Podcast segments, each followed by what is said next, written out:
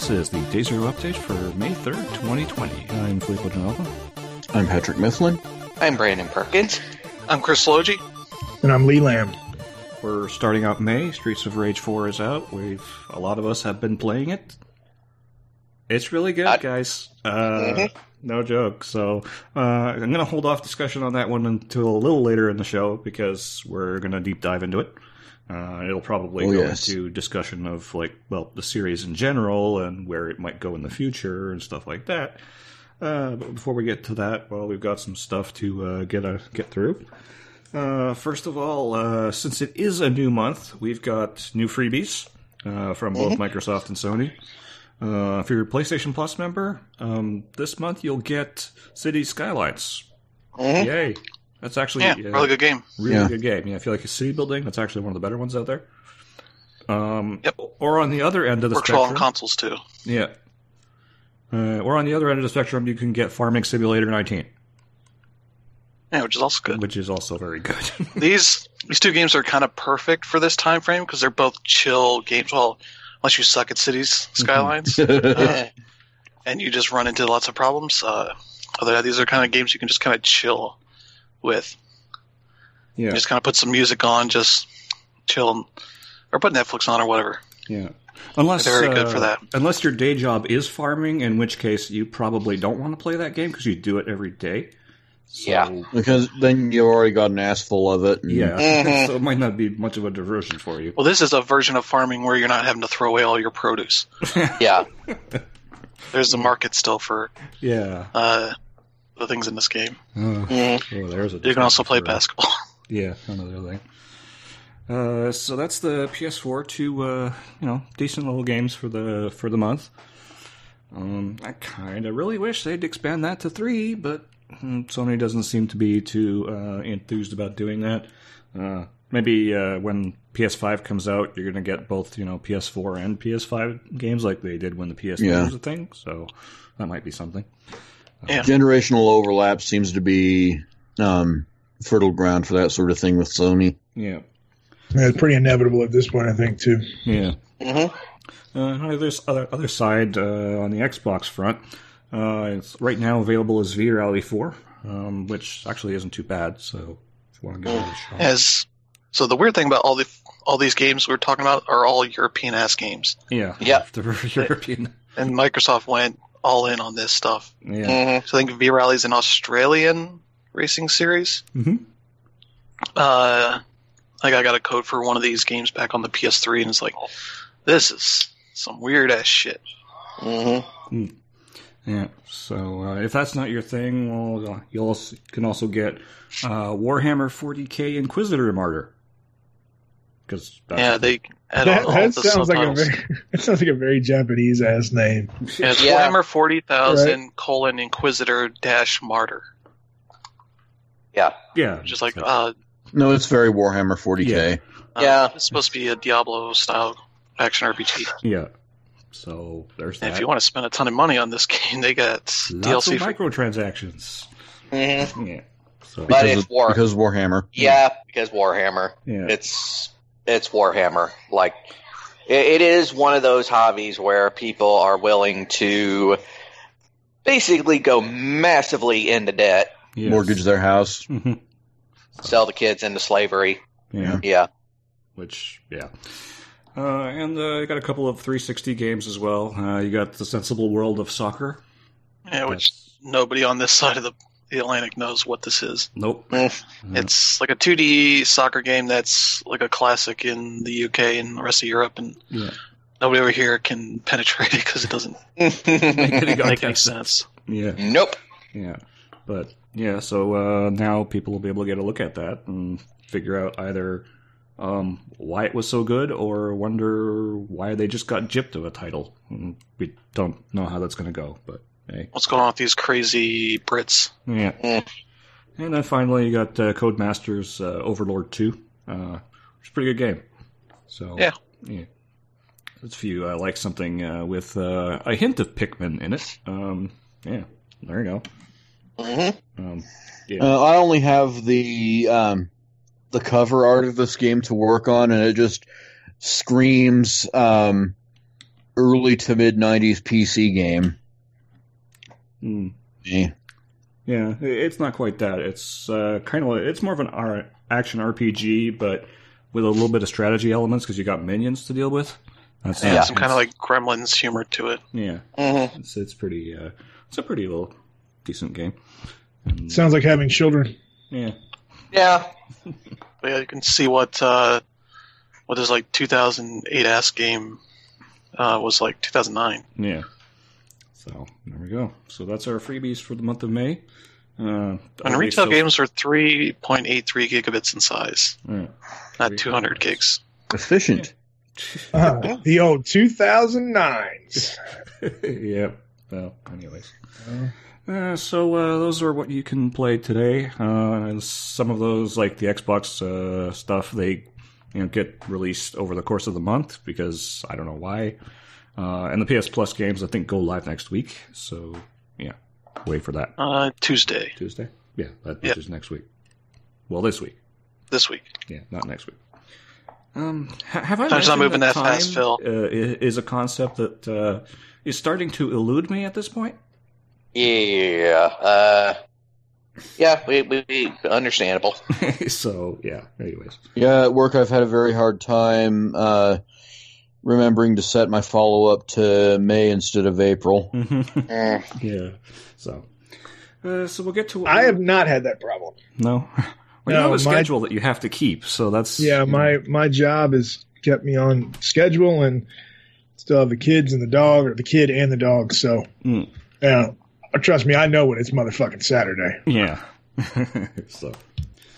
All right, so let's get into what we've been playing. I'm actually just going to forego mine because one of the titles I've been playing is PC Building Simulator, and the other one is our topic for the discussions, Streets of Rage 4. So I'm just going to kick over to Pat because that's what we're going to do. Okay, so I'll be surprised if anyone here has even heard of the first game I'm going to be talking about. It's called Bonds of the Skies. Mm. And the gist of this... What? Was it Kemco RPG? Yes, Kemco has quietly released about 1,000 of these kinds of games. Yeah, these are games that could have been made on the Super NES, but they are perfectly serviceable JRPGs if you need something to cleanse your palate between extremely deep and involved games, which is pretty much what I'm buying them for, because they are still good RPGs and they're priced at $15 a piece and go on sale all the fucking time.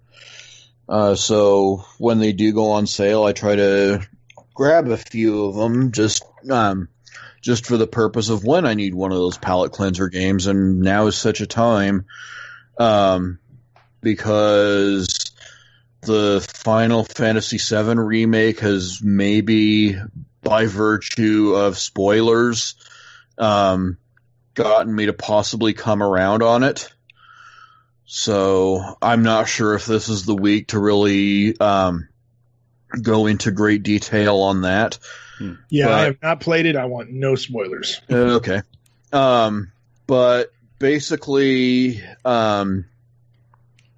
something happens at the end that effectively makes me say, okay, we have no dilemma here. I am not mad at this game now. Hmm. So that's kind of why I'm not as spoiler adverse, because sometimes you get a situation like this where a game where I had all but turned my back and held up my middle fingers on it now becomes something I can sink my teeth into. So probably more on that in the future after Lee finishes it up. Mm. But other than that, I've been going through my playthrough of the Doom series, and I'm about halfway through Doom 2 now. And they really developed a taste for verticality in their level design sometime between Doom and Doom 2, because my God, do some of these levels go upstairs. Yeah, and, but I mean, wasn't that Wasn't that right around the time when like guys like American McGee got into the team? Yeah, American and Sandy were both there at the time, and that was also the time where Romero was doing less and less. Yeah. So American and Sandy he was doing less and less because he was doing less and less at the time, wasn't it? Because he was doing work on what was eventually going to be Quake, and also was working with Raven Software on what was it, Hex? That were at the time, it was. There were kind of three projects that he was kind of shepherding. One was Heretic. Jesus Christ. Hexen would come a little bit later after Doom 2. That was the sequel. Was another one. Yeah, because it was Heretic was first, wasn't it? Yeah. And the other one was Strife. The third of the projects that that Romero was kind of shepherding kind of got canceled, so that didn't end up happening. But Quake, that game's development cycle was kind of hellish. So a lot of people don't know this. A lot of people don't know Romero was going to make us his bitch. Did that ever happen? No, that never happened. No. A lot of people don't know this, but Quake actually started out as an RPG. Which is why there's so many medieval elements in the enemy design when you start out. Because about, a good quarter of the way through, John Carmack suddenly said, hey, we're making another first-person shooter. And Romero's like, dude, you've been telling me to like do shit for an RPG. What gives? Yes. It was tumultuous, to say the least. So that was why the levels in Doom 2 are as they are. There was a whole, fresh take on things. Yeah. What are you playing those on, Pat? PC? PS4. Okay. That's pretty much been my week. Also, fun fact, if you've got Doom Eternal, you can actually unlock and play both of those games in that game. Nice.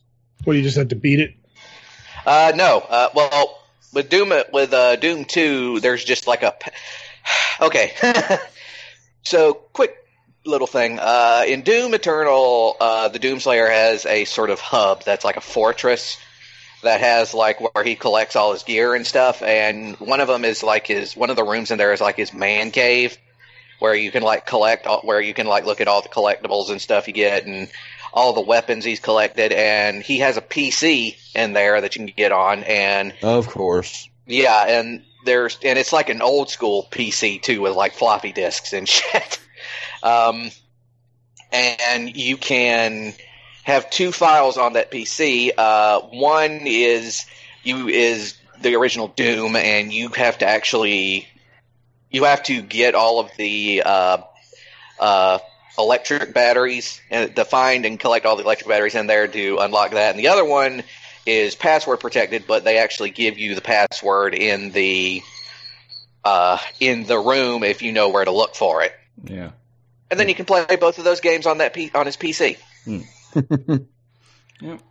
You can now actually play Doom inside of Doom. Yeah. Doom runs Doom. Yeah. Doomception.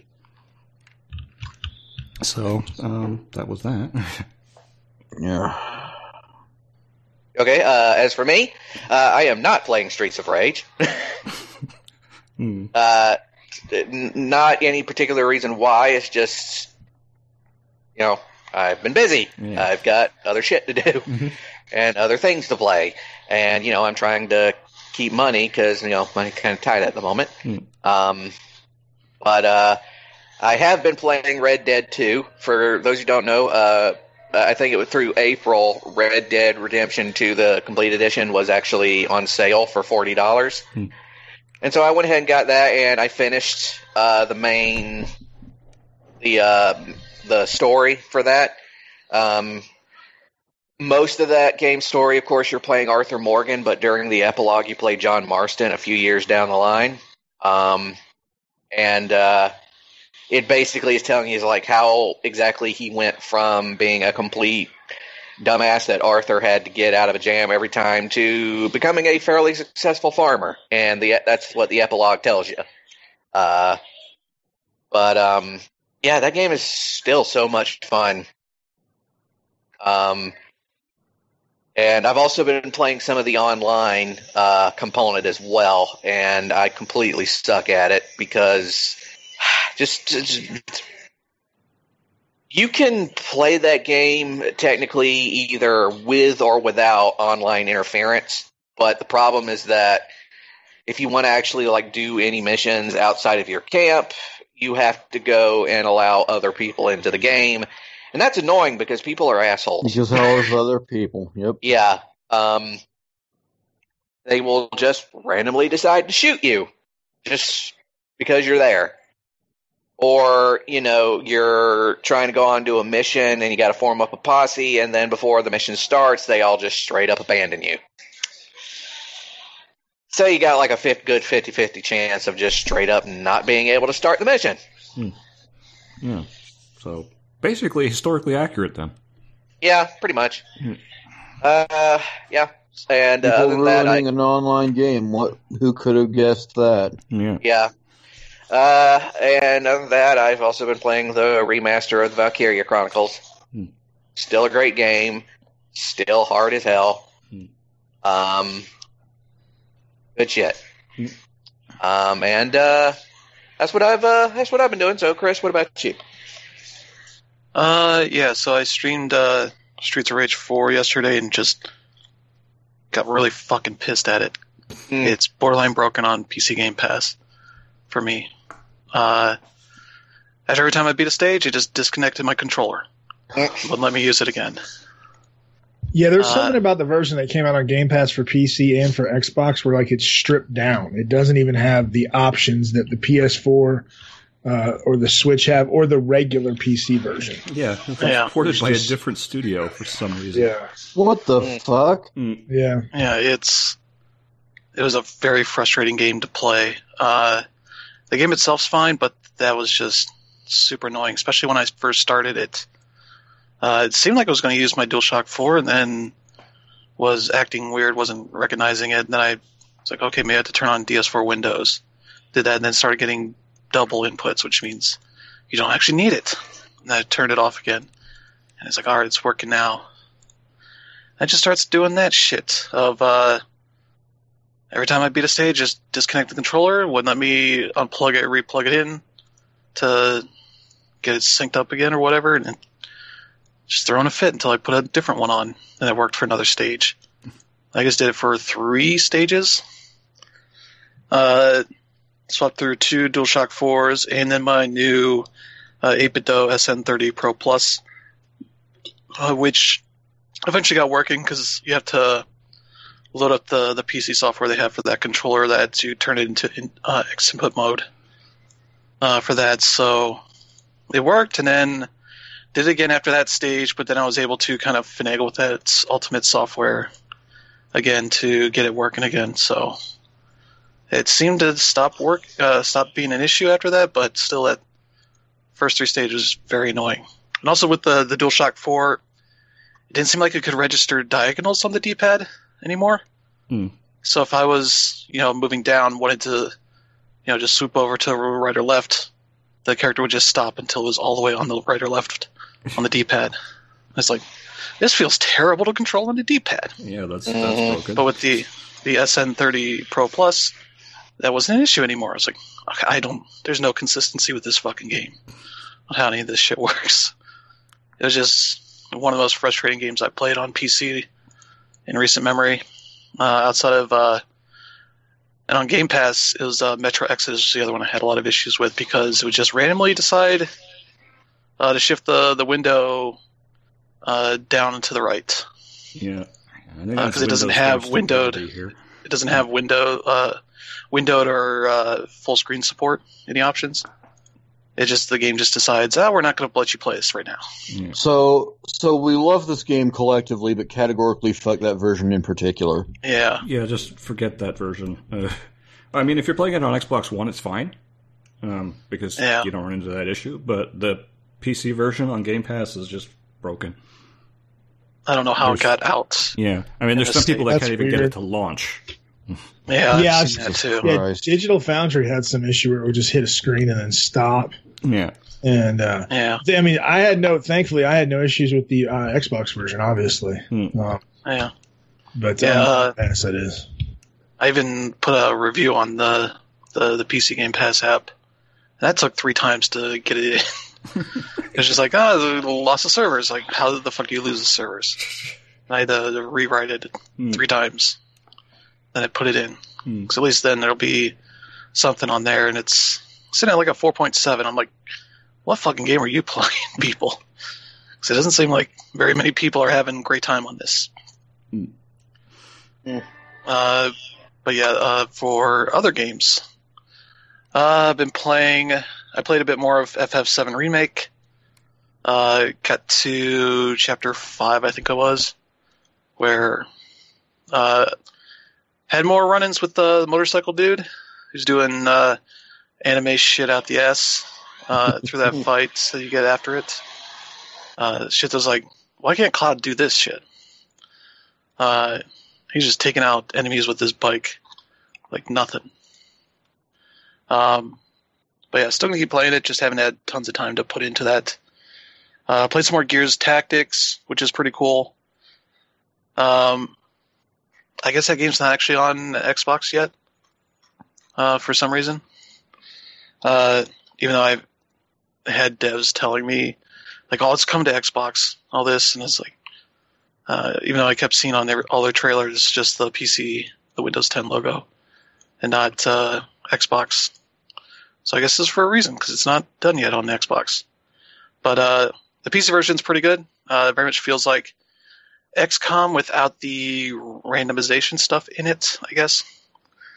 The levels seem to be pretty much set in stone. You do get some filler people into your squad before they throw in actual story characters.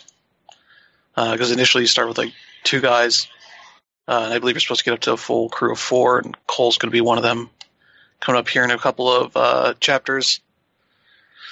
But it works pretty well. It's actually one of the best PC games I've seen for dual monitor support, because it doesn't require me to set any specific like windowed or borderless window setting or anything. I can just move it back and forth between my monitors, go do some stuff on the, like when I'm looking on the browser or something. Move back over to the game. It doesn't freak out, doesn't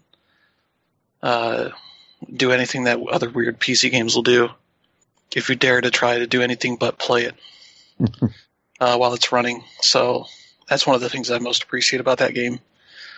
And I've been playing more Animal Crossing New Horizons. Yeah, I got my 3rd room and trying to figure out what to do with it, because I just don't have enough stuff to have like a theme for most of these rooms yet. This one I just kind of have some musical stuff in it, though initially the way the room looked before I started putting much in it, looked like a casting couch room.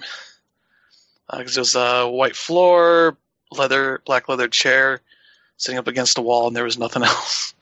I was like, I need to put more stuff in here before this looks like a creepy room. Yeah. But yeah, that's been kind of it for the most part. Thinking about some stuff to stream tonight. If you're up for it, Phil, to do a Atari Vault stream, we can talk about all these shitty Atari games they released. Yeah, I'll probably do that. All right, I'll check in with you in a little bit after the stream. All right. How about you, Lee? Actually, I've been able to game quite a bit, which is unusual. Obviously, Streets of Rage 4. I played that with the family and doing 3-player, and it was so fucking awesome. And you know, really, really looking forward to going back and just playing that with them. Did my first playthrough. I switched between Adam and was it Axel, whatever the fuck his name is. Yeah. And then this second time around that I played with the family, I went with Cherry. And she's fucking awesome. Yeah. I really, really like that character. I mean, just combos out the ass. So I've been doing that. I managed to get a hold of a translated version on the Vita. It was their fan translation of Trails in the Sky FC Evo. Nice. So I'm playing through that because I can also play. I've already got the translation patch and everything for SC. And third, these games were only released in Japan on the Vita, but they're just basically remasters. And the funny part is in terms of remasters, they really just look just like the PC versions. So just a completely new artwork because Kadokawa handled the Like they've got they've got animated portraits. It's fully voiced, so that part is cool. But there's DLC for it to get the original music, which is much better. The rearranged music is fucking terrible. So I've just been playing that, and kind of just starts and stops just between everything else that I've been doing. I have been over since last time I was on the show. I fired up Assassin's Creed Odyssey, and I think over a course of like a month and a half, I've probably got about 50 hours into it. Mm. Really enjoying that. Although I'm at the point where it's kind of like, it's kind of getting samey. So I'm trying to, rush towards getting a lot of the story done. Everything that everybody said about this game being too big is absolutely spot on. It's ridiculous how large this is, and there's no real reason for it. So I'm really hoping with Valhalla that they shrink it down, meaning that you can have the most gigantic world in the world. That's ridiculous. You can have the most gigantic video game world in your game, and it's just not really going to mean much because after a while, all the islands look the fucking same. Like you're just it doesn't do anything for the game. So I've been murdering a bunch of the Cult of Cosmos people. And I actually, the biggest thing that I've enjoyed about the game is that I kind of just went with made my own warrior build. And, I think I've told you guys this before. I have a thing for throwing people in pits in video games, something about fighting somebody hard and then just being able to toss them off something so that they die instantly. Feels like cheating to me or something. I don't know what it is, but I really enjoy it. And in Odyssey, you get that Spartan kick. So you basically do it, this is Sparta, and you can kick a motherfucker. And so, a big part of that game is they have a bounty system, which works like the, I think it was called the adversary system that was in Shadows of War.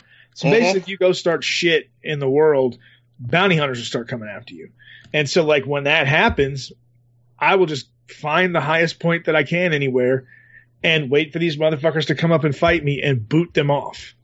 And it is so satisfying. I can't even tell you guys how fucking awesome it is. There was one point where I was raiding a camp, and as I'm starting shit in the camp, my bounty just keeps going up and up. And there's five levels. There's 5 levels for the bounties, right? Which is basically it's like getting the 5 or 6 star wanted level in GTA. Basically, the bounty hunters come out of the fucking woodwork on your ass.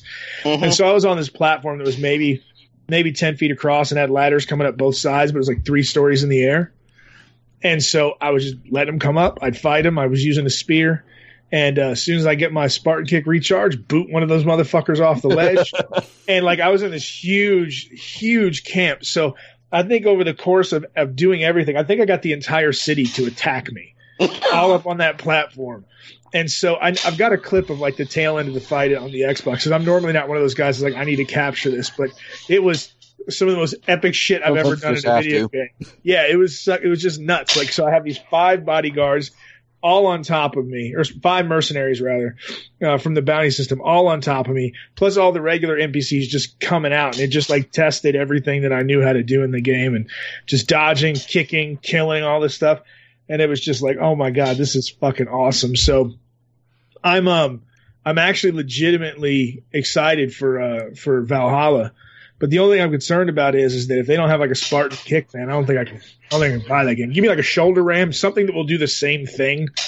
That's what I need. Because the combat will be much less without the ability to fucking do that. So, but yeah, so I'm 50 hours into that. I think I'm probably 75% of the way through the story.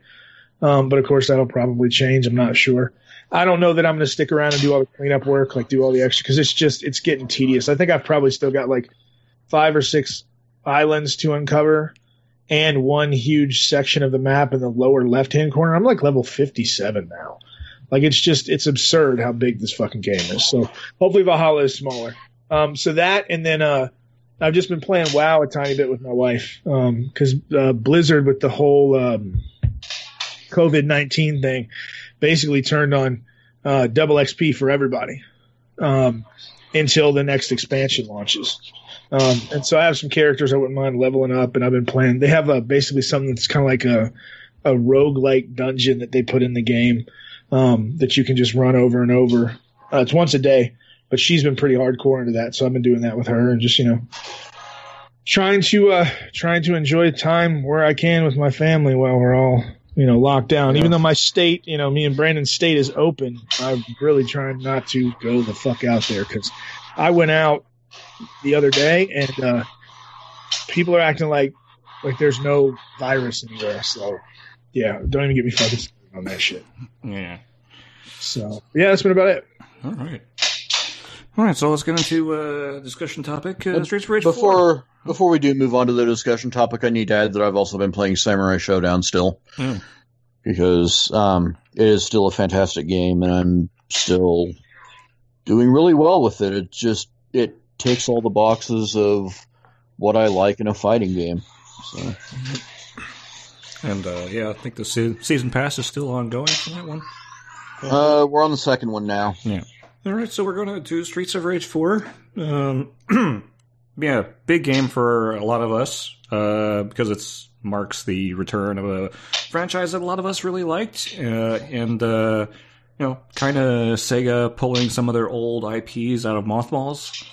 So, yeah, where do we want to start with this? Because, I think when this game was initially announced back in, summer 2018, the first thing we saw was that strange trailer that didn't really show any kind of gameplay or anything, but it kind of showed the new comic book style of the characters. Yeah. Mm-hmm. And I think a lot of people were skeptical at that time when we saw that. And then when we started to see gameplay trailers, which looked okay-ish, but it still kind of looked rough. I don't think any of us would have expected how good the game turned out based on any of the promotional material that they put out. Yeah, I think that's a fair assessment. I mean, I think the other thing that's important to consider too is that there haven't 25, 26 years since this kind of game came out. So since Streets of Rage came out, so you have probably a large amount of expectations from some people and absolutely none on the other, which creates, I think, definitely some interesting dynamics there. I think for some people, they'd have been like, fuck, man, this is cool. This is just, they would have been happy with kind of whatever they got. And I think other people are probably looking at it pretty hardcore and being like, I don't know, man, what if they fuck it up? What if they do whatever? And they most definitely did not. Yeah. And it's not like there haven't been, games in this style that have tried to come out. I mean, I've been playing a couple, like Fight and Rage and stuff, which is not bad, but it's not Streets of Rage. And that's one, for a lot of people, that's the thing. It's not Streets of Rage. Fight and Rage is good, but it's considerably faster in terms of gameplay, considerably way more over the top. Yeah, and that's saying something given the world of Streets of Rage. And in many ways, it did kind of lay the groundwork for a lot of the things that Streets of Rage 4 does. Yeah. So Streets of Rage 4 doesn't take that, overly over the top. Yeah. Yeah. It's like you're not doing midair midair combos and stuff in that game. At least not that I'm aware of. Oh, yes, I am. You're not bouncing off of all of the enemies' heads repeatedly over and over again from the left side of the screen to the right and all the way back again. No, you're not doing that. So that's what I am. Yeah, I think that was the biggest surprise for me with this new installment was. So first of all, as a preface, beat 'em ups in fighting games were pretty much what I was fucking raised on when it came to arcades, and I have always wanted to see the brawlers and the beat 'em ups really come back, and that was why I just had such a tremendous amount of fun with this game, was because it was really what I wanted to see. Double Dragon still to this day is one of my favorite games of all time, and it's Double Dragon is relatively simple when you consider the sort of evolution of that stuff, but I can still go back and play that and just enjoy the fuck out of it, and I can throw people in pits, which is really nice. But there is the biggest change here in this game is that I just find so much fun, and I think is sort of rife for for just seeing what people can do with it is the wall bounce. I can't think of, and I'm sure there have been some, but I can't think of any beat-em-ups that I've played where the wall bounce is so pronounced. Yeah. And really just changes how you fight things. I've also was really impressed with the way that you handle, like the fights, each boss, worked differently. And even a lot of the different enemies too were you could telegraph what they were doing. It wasn't just brain dead, slap the buttons and beat somebody up. And that was the thing that really took me aback because, in my opinion, and it's probably not the most popular, but I feel like, Streets of Rage, 1, 2, and 3 really were just like bang on the punch button type games, and this really took it a step up, I think. And that was a real surprise. So just having the combo system in there, having the characters really feel different. Again, there's you can tell whoever the guys that made this game, they understand how these beat 'em ups work. They obviously love the source material, but they were able to iterate on the this style of game. But I still think make it accessible. Like that was the other big surprise for me is the controls are not any more complicated than they were in the 90s. And then, the difference is you have a button now to pick up stuff, but there's even a legacy mode in the game that will switch back to just using 3 buttons. So it loses nothing. It loses nothing. So they added a level of complexity to the game, but it wasn't complex in a way that made the game harder to play, which I think is a really hard thing to do. And I think that they pulled it off really, really well here. I mean, the fact that my wife is what's funny is she's an amazing MMO player. Like she just murders motherfuckers in MMOs. But you hand her a controller and there's, just the different kinds of characteristics that she has to deal with. And because she hasn't played games the way that we have, she would be somebody that I would expect to, take a moment to acclimate. And she played old Streets of Rage. We actually played the Streets of Rage collection on the Xbox, last month. And, she was able to get into a level of complexity in terms of her combos and bouncing people off the walls and all kinds of shit that somebody who's just really not acclimated to these types of games would do. And I think that that's a real testament to how well they program this game. I think anybody could pick it up. My kid has not really played many beat-em-ups. And he was able to pick this up immediately. He'd never played Streets of Rage, which I need to rectify. But he's really only played Double Dragon with me and Double Dragon Neon and stuff. And same thing. He was just picking it up, and we were double teaming people. And I'm sure some of you guys did that, where you would, if you played 2 players, you get one on one side, one on the other, and you could just keep the guy in the fucking air if you have him near a wall. There's so much of that here, and it the walls I think especially add a tremendous amount of fun to the game because in other beat 'em ups when you punch somebody near a wall they just kind of go off screen and you have to wait around, right. Which sucks, and they got rid of that here, which is I think just fucking so cool and it adds so much to the game. Yeah, because there actually are walls in this game that move with you, which is an interesting design choice and one that actually works because it keeps all the action where you want it to be on the screen instead of having to really, deal with, like you said, waiting for enemies to, get up and walk back into the screen. And it keeps the flow going, and that's something that's super, super cool because, like you said, even if there aren't walls, there's an invisible wall that, where the screen stops, that's the wall. Yeah. Yeah. So it's not any knock all these guys off and, hope everything works out. And then they'll come back, and all of that is gone, and they replaced it with those invisible walls that it's just so much fun, dude.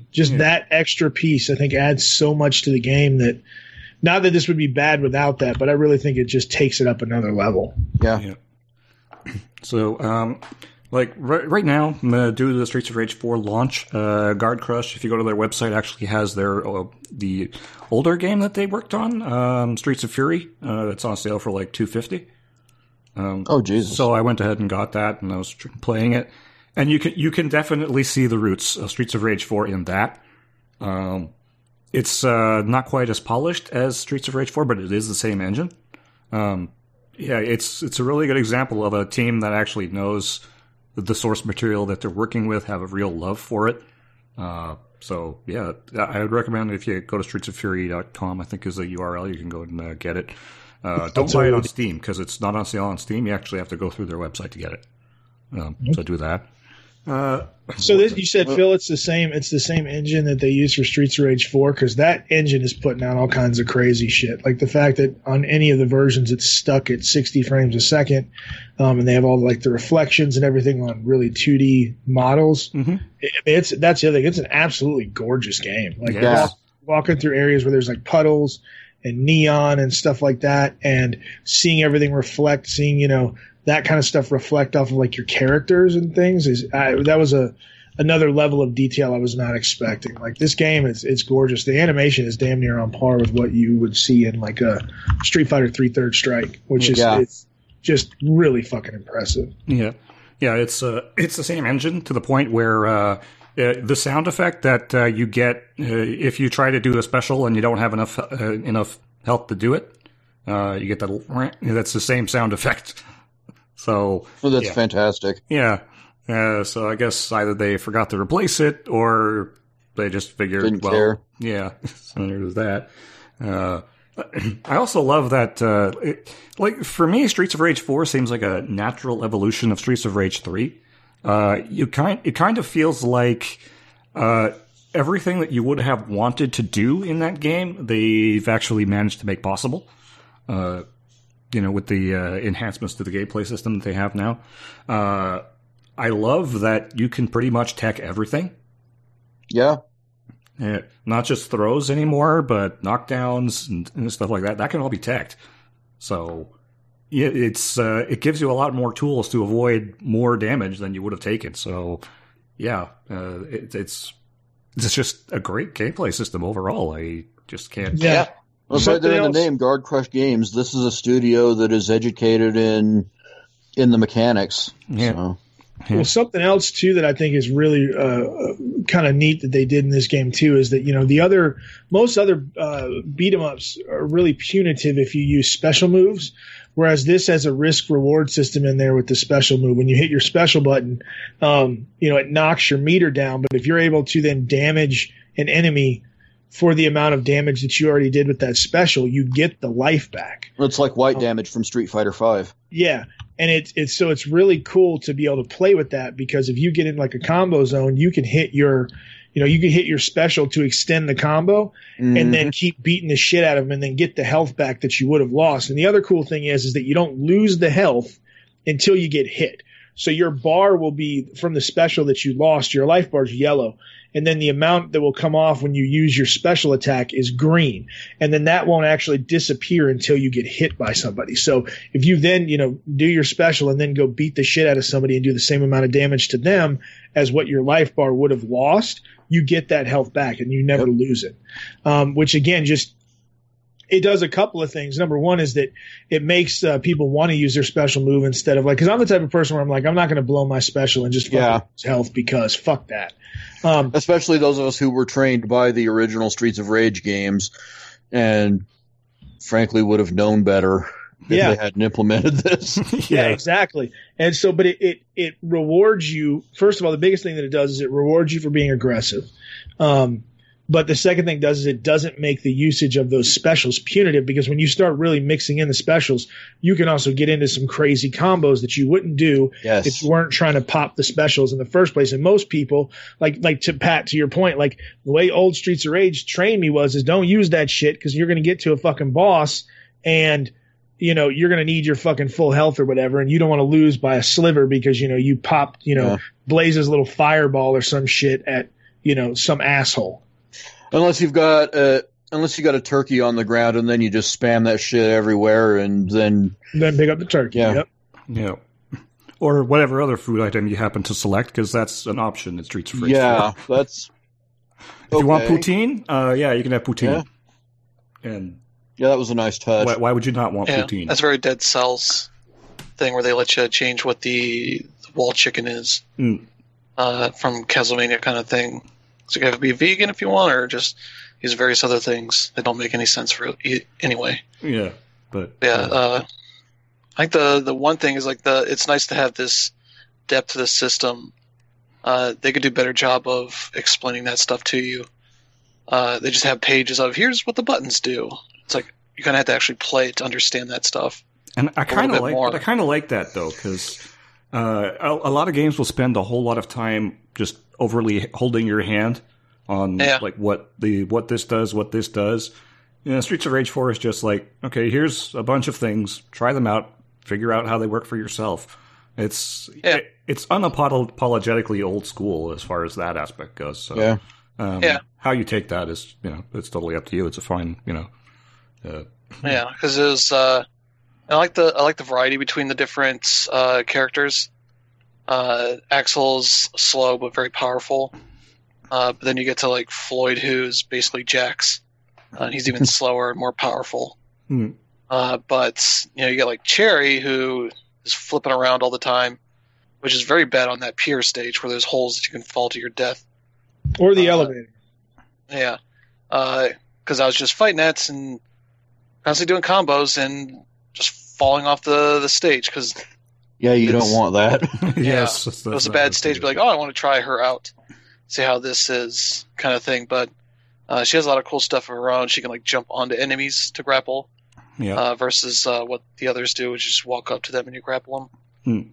Hmm. There's like it feels like each character is distinct rather than just, oh, this is the same character. They just look different. Yeah. Like a lot of nuance is something that goes underappreciated in beat 'em ups. Yeah. Yeah, especially when they have more than just here's punches and kicks and a jump. It's like Cherry does some cool moves to throw enemies around, knock them across the screen.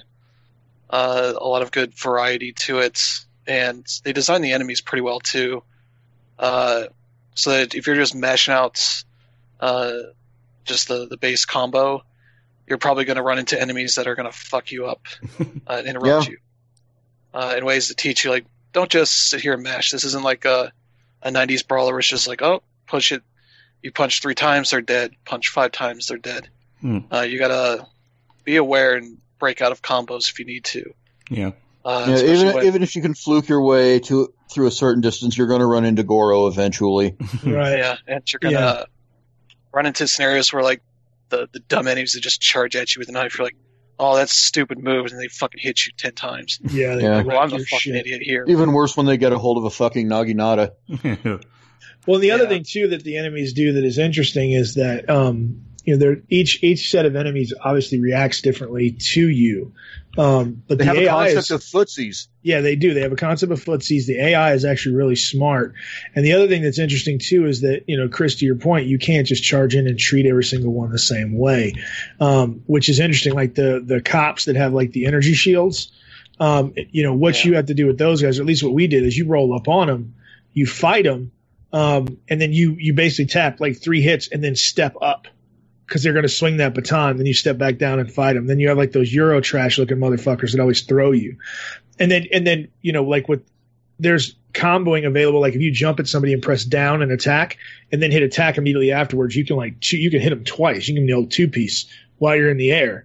And like Cherry even has different stuff that she can do where, you know, most guys, when you walk up, you walk up and you'll initiate a grab. If you jump at enemies with Cherry and don't attack, she will land on their shoulders, and you can beat the shit out of them. Yeah. And so there's all that stuff for you just kind of uncovering with the newer characters, because the older characters behave in the way that you would expect. But, you know, as you get these newer ones, it's just kind of a different ball game, which is really, really cool. Hmm. Anybody notice something about the cops? They're assholes? Well, that... Oh, yeah. But they can grapple pretty easily. Yeah. They're also named. All of them are also named after TV cops. Yeah. Yep. That's fantastic, and very Streets of Rage. Yeah. Yep. And then just the throwbacks too. Like a lot of the enemies that you fight, a lot of bosses are from the older games. Yep. Which is a lot of the grunts are from the older games.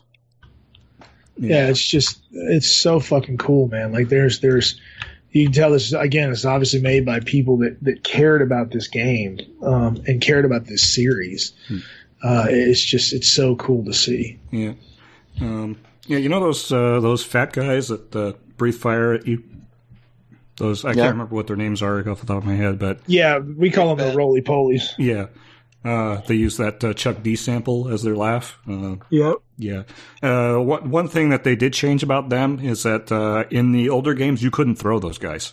No, you can't. They would land on you. Right. That was the one thing that we noticed too, because again, Belen and I had recently played Streets of Rage 1 and 2, and it's like, holy shit, we can throw these guys, because you try and throw them in the old games, they just land on you. Yeah.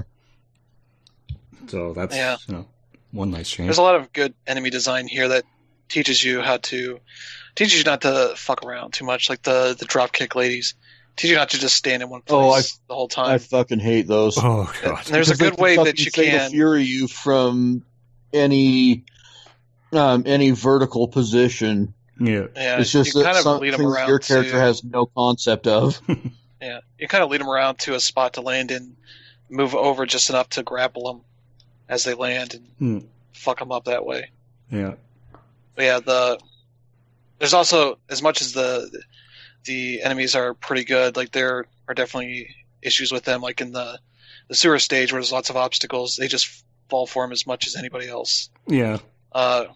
Which is good. You can just take advantage of them that way to land in the toxic pools and die or get hit by the flames. You're like, why the fuck would anybody design a sewer system? They're just open flames all over the place. Well, considering that half the city is on the take. Yeah. So yeah, there's your answer. Yeah, it's a pretty cool system that's just much more depth than you expect from a nostalgia base. Where they tip and just have like this guy just takes 3 hits to die, that kind of thing. It's like you gotta show a little bit of skill to not fall for their fucking one-note tricks, which is annoying with some of the cops that can, like the guy with the taser who just leap at you and grab you and throw you to the ground and stun you. You're like, you fucking asshole. Then you run into like the weird robot mini boss that has the pipes. There's like, you are just a fucking one-note joke. You just throw these weapons to me, and then occasionally do something that's threatening. Yeah, starts pulling towards him. But they might jump up in the air and try to land on you. And, definitely ran into some issues with the headbutt ladies, who can kind of break through your combos in a way that not many other enemies can. Which then is annoying with that boss that's surrounded by the bikes.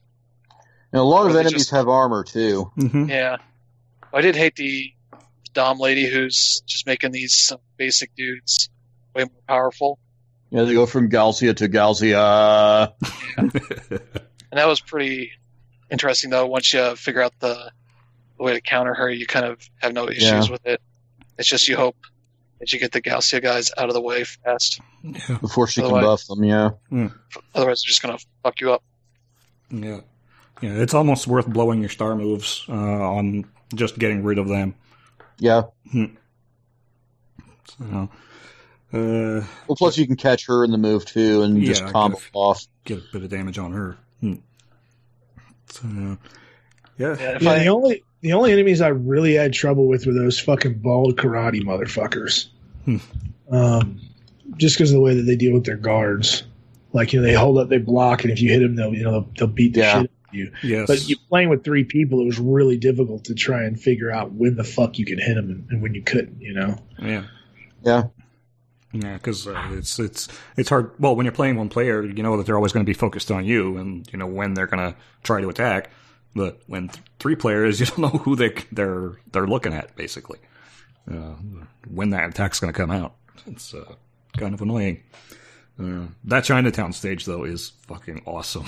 That's where I'm at right now in the game. I haven't been able to clear it yet. Yeah. Oh, and I'll point out the assists, because they're worth pointing out in terms of, a game being accessible. If you don't really have too much concern about your score for a particular stage and you get, wiped out, you can add 1, 2, or 3 more lives plus stars at the cost of, your score multiplier. So you know. I'm trying to get shit unlocked, so I'm trying to avoid that shit. Yeah. Yeah. What's I like when they introduce that, and it's like, oh, here's this big bar. You got like a little bit in your first level, and it's like, oh, this is going to take a while to get anything. Yeah. It seems like it's about 250,000. And I'm getting like 11,000 in a level. Yeah. What I don't know is when you hit that first bar, if the next one seems to expand, because it looks like it might. Yeah. So you're just saying they're going to be assholes? They might. Like, oh, hey, you think you're pretty close to the next one. Guess what? The perspective's a bitch, huh? Yeah, it might do that. Who knows? But we'll see. Yeah, what else worth mentioning? I mean, I think the elephant in the room is that the word Sega is nowhere to be found on it. Well, it's there at in the intro screen. It is? Yeah.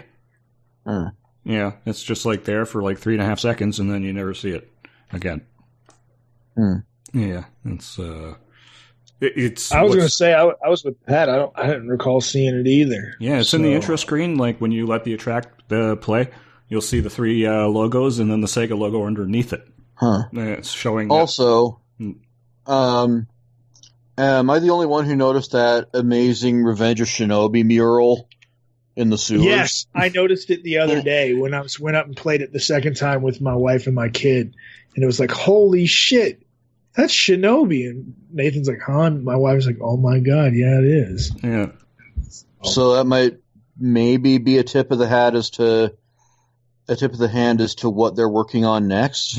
Could be. I don't know. I'm playing through this and I'm thinking, okay, now do Golden Axe. That's what I just said on Twitter to them. It's like, yes, please do Golden Axe, because they're more than capable of it. Yes. But yeah, it's almost Shenmue 3 like the distance we're seeing Sega from this project, and I don't know. It just kind of struck me as odd. Yeah. Well, it's kind of like Sonic Mania in that regard. I mean, Sega themselves didn't really have a whole lot to do with it. So, and that turned out really well. So yeah, maybe that's. No, I'm not saying it as a criticism. I was just unsure of what the current relationship of Sega with the franchise itself is. Yeah, well, they still own it, but it looks like they seem to be very content to license it out to studios that will seem to do well by it. This might be a trial run of potentially, them taking other franchises off of mothballs. If they can. Well, it's been a trend too, because there's been Shenmue 3, there's been Toe Jam and Earl, there's been Panzer Dragoon. I think what's interesting about it with that is that it seems like Sega realizes that they probably don't have the talent or the wherewithal, I guess, to make these kinds of games, but they know based on like seeing the indie stuff and all that there are plenty of developers that do know how to do it. And if you have know the demand is there. Exactly. And that's the most interesting part about this is that instead of letting just an indie title fill it, they're just kind of like, fuck it, fill that. Instead of having an indie title fill that void, they're like, fuck it. And it's like, let's let somebody that knows how to do this, let's give them the IP and give them a shot. And this is what happens. I mean, I'm not trying to be hyperbolic. I mean, I think Streets of Rage 4 is the best game I've played so far this year. At least in terms of... It's in the running for me. At least in terms of just how much fun I've had with it. It's been great. And the additional dimension of playing it with my family is just fantastic. And, I mean, God, you can do 4-player couch co-op. Like, that's so fucking awesome. Yeah. It's also the first of the games in the series that even offers that. Yeah. Yep, and so that just having that option, for me has also just been something that's made it extremely enjoyable because I can play it with my wife and my kid, and it feels sort of like cross-generational to me in a way, I grew up playing this shit and now I'm playing it with my son, and it's a version that's good. I think that the other thing about this game... That's not something we can take for granted either. No, it's not, and I think the other part of this that is so... much fun about this game is that it doesn't feel compromised in any way. Like, normally when you see, sometimes you'll see these sort of revivals or things like that. There's something that feels lacking. And I don't feel that way about this game at all. If anything, they nailed it. yeah, if anything, I feel like they're the only real thing that they missed was, and I'm sure this will be a DLC that comes out later, is that some of the boss characters should be playable characters. You know, like that cop, what's her name? Estelle or whatever? Yeah. Yeah, Estelle should totally be a fucking playable character. I would totally play as that commissioner asshole. You know, like that kind of stuff. And, you know, you can tell they've already got the moveset there because these guys do combos on you. Well, it feels it almost feels like the entire major cast of this game is being fitted for a fighting game. Mm-hmm. Yeah, that was the other thing that definitely felt that way. Yeah, like the groundwork is being laid. I don't know if they realize they've done it, but they've fucking done it. Mm. Yeah, yeah. You know, given like the expectations that a lot of us had, you know, I think it's kind of interesting to see like the way that the developers were treating the development cycle of that game, because it's like I was watching their developer interviews and stuff about this game. And they went on, they were saying, like, you know, people have been playing this game for 25 years. So we need to make a game that people will still want to play in 25 years. Yep. But no pressure or anything. Oh, I think they've accomplished it. Yeah. If anything, I think what's interesting to me about this as well is that this feels like sort of the next version of Sonic Mania. Like Sonic Mania was a fantastic game, but it still felt just a tiny bit, I don't know, off to me. It still, in my opinion, nailed damn near everything, but it didn't have the feeling that this game had for me, which is this is absolutely the next logical evolution. And if I didn't know any better, I would think that, you know, the old school Sega developers were the ones that yes. had made this, you know? Whereas Sonic Mania was just like, oh yeah, some fans did this. That's what it felt like to me. Like it's there, but it's not tuned or dialed in all the way in the way that it needs to be. And this game is the exact opposite of that. This game feels like everything was done right. Everything was tuned in properly. This is what Sega would have created. That's what it feels like to me, or at least in that sort of the spirit of it. There's nothing about this that feels like fan-made, I guess, in the way that Sonic Mania felt to me. And that's not a jab at Sonic Mania. You know, Sonic Mania, I think, in a lot of ways was very exploratory for Sega as a whole. And this feels like the next step of that. Yeah. And, you know, we haven't even talked about the soundtrack for this game, which... Oh, my God. And not just, you know... It's a banger. It's a banger. I mean, the soundtrack to this game is... it's weird because there's, like, several artists that are on this soundtrack with a whole mix of styles, and none of it feels like it clashes. It feels like it all fits together. And I really like the way that the soundtrack is implemented in this game, where it's like you're moving from scene to scene, and the music will like break down, like DJs queuing up the next track for the, you know, before mixing into the next record and stuff like that.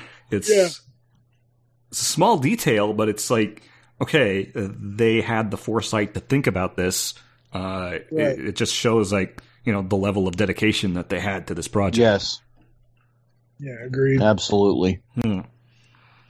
Yeah, I think the only thing is that I still don't feel it's as good as the soundtracks of Streets of Rage 1 and 2, but maybe that's because I played those games so much that the soundtracks are just burned into my head. Yeah, the soundtrack is a little bit behind those, but... As a game, I think it's far and away the best in the series. Yeah. Yeah, the soundtrack's way better than 3. 3 just had weird...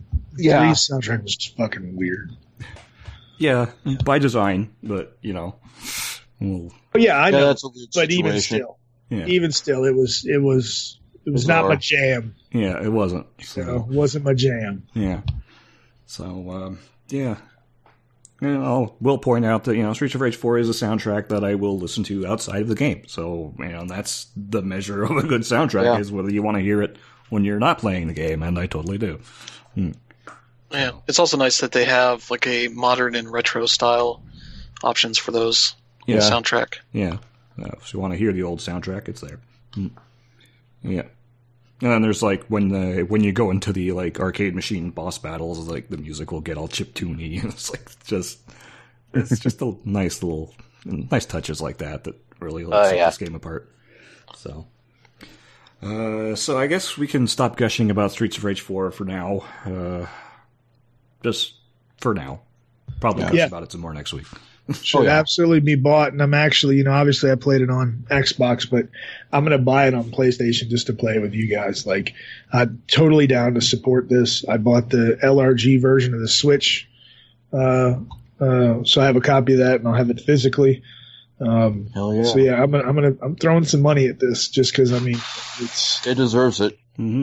It does, and I'm at this point in my life where I very rarely buy anything at launch.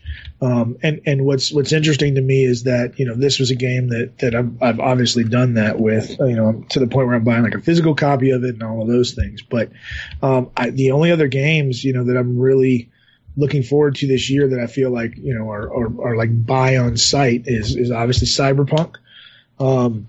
And actually, what has changed my mind is with Assassin's Creed Valhalla. Like I'm actually really looking forward to that. Partially because those are my people, you know.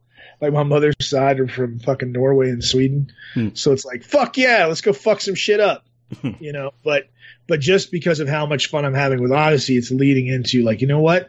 Normally I would never buy an Ubisoft game at launch, but I think, you know, this is one that I'll do because these guys have proved themselves over the last three games. And then now with this, with Streets of Rage 4, it's like anything else that you guys put out, man, I'll fucking like day one, you know. And that's such a cool feeling because I feel like over the last few years, so much of my gaming has really just been like letdowns and compromises and, you know, people releasing broken shit and stuff that doesn't work. And then, you know, companies that I always look forward to their games are just like, yeah, I'm not fucking with them anymore. And so having, you know, seeing these guys emerge, especially for me, where I'm like, you did everything fucking right. Like, I'm going to throw some money at you. Mm-hmm. Yeah, normally for everything, I'm like, I'll wait till that shit's like $5. Mm-hmm.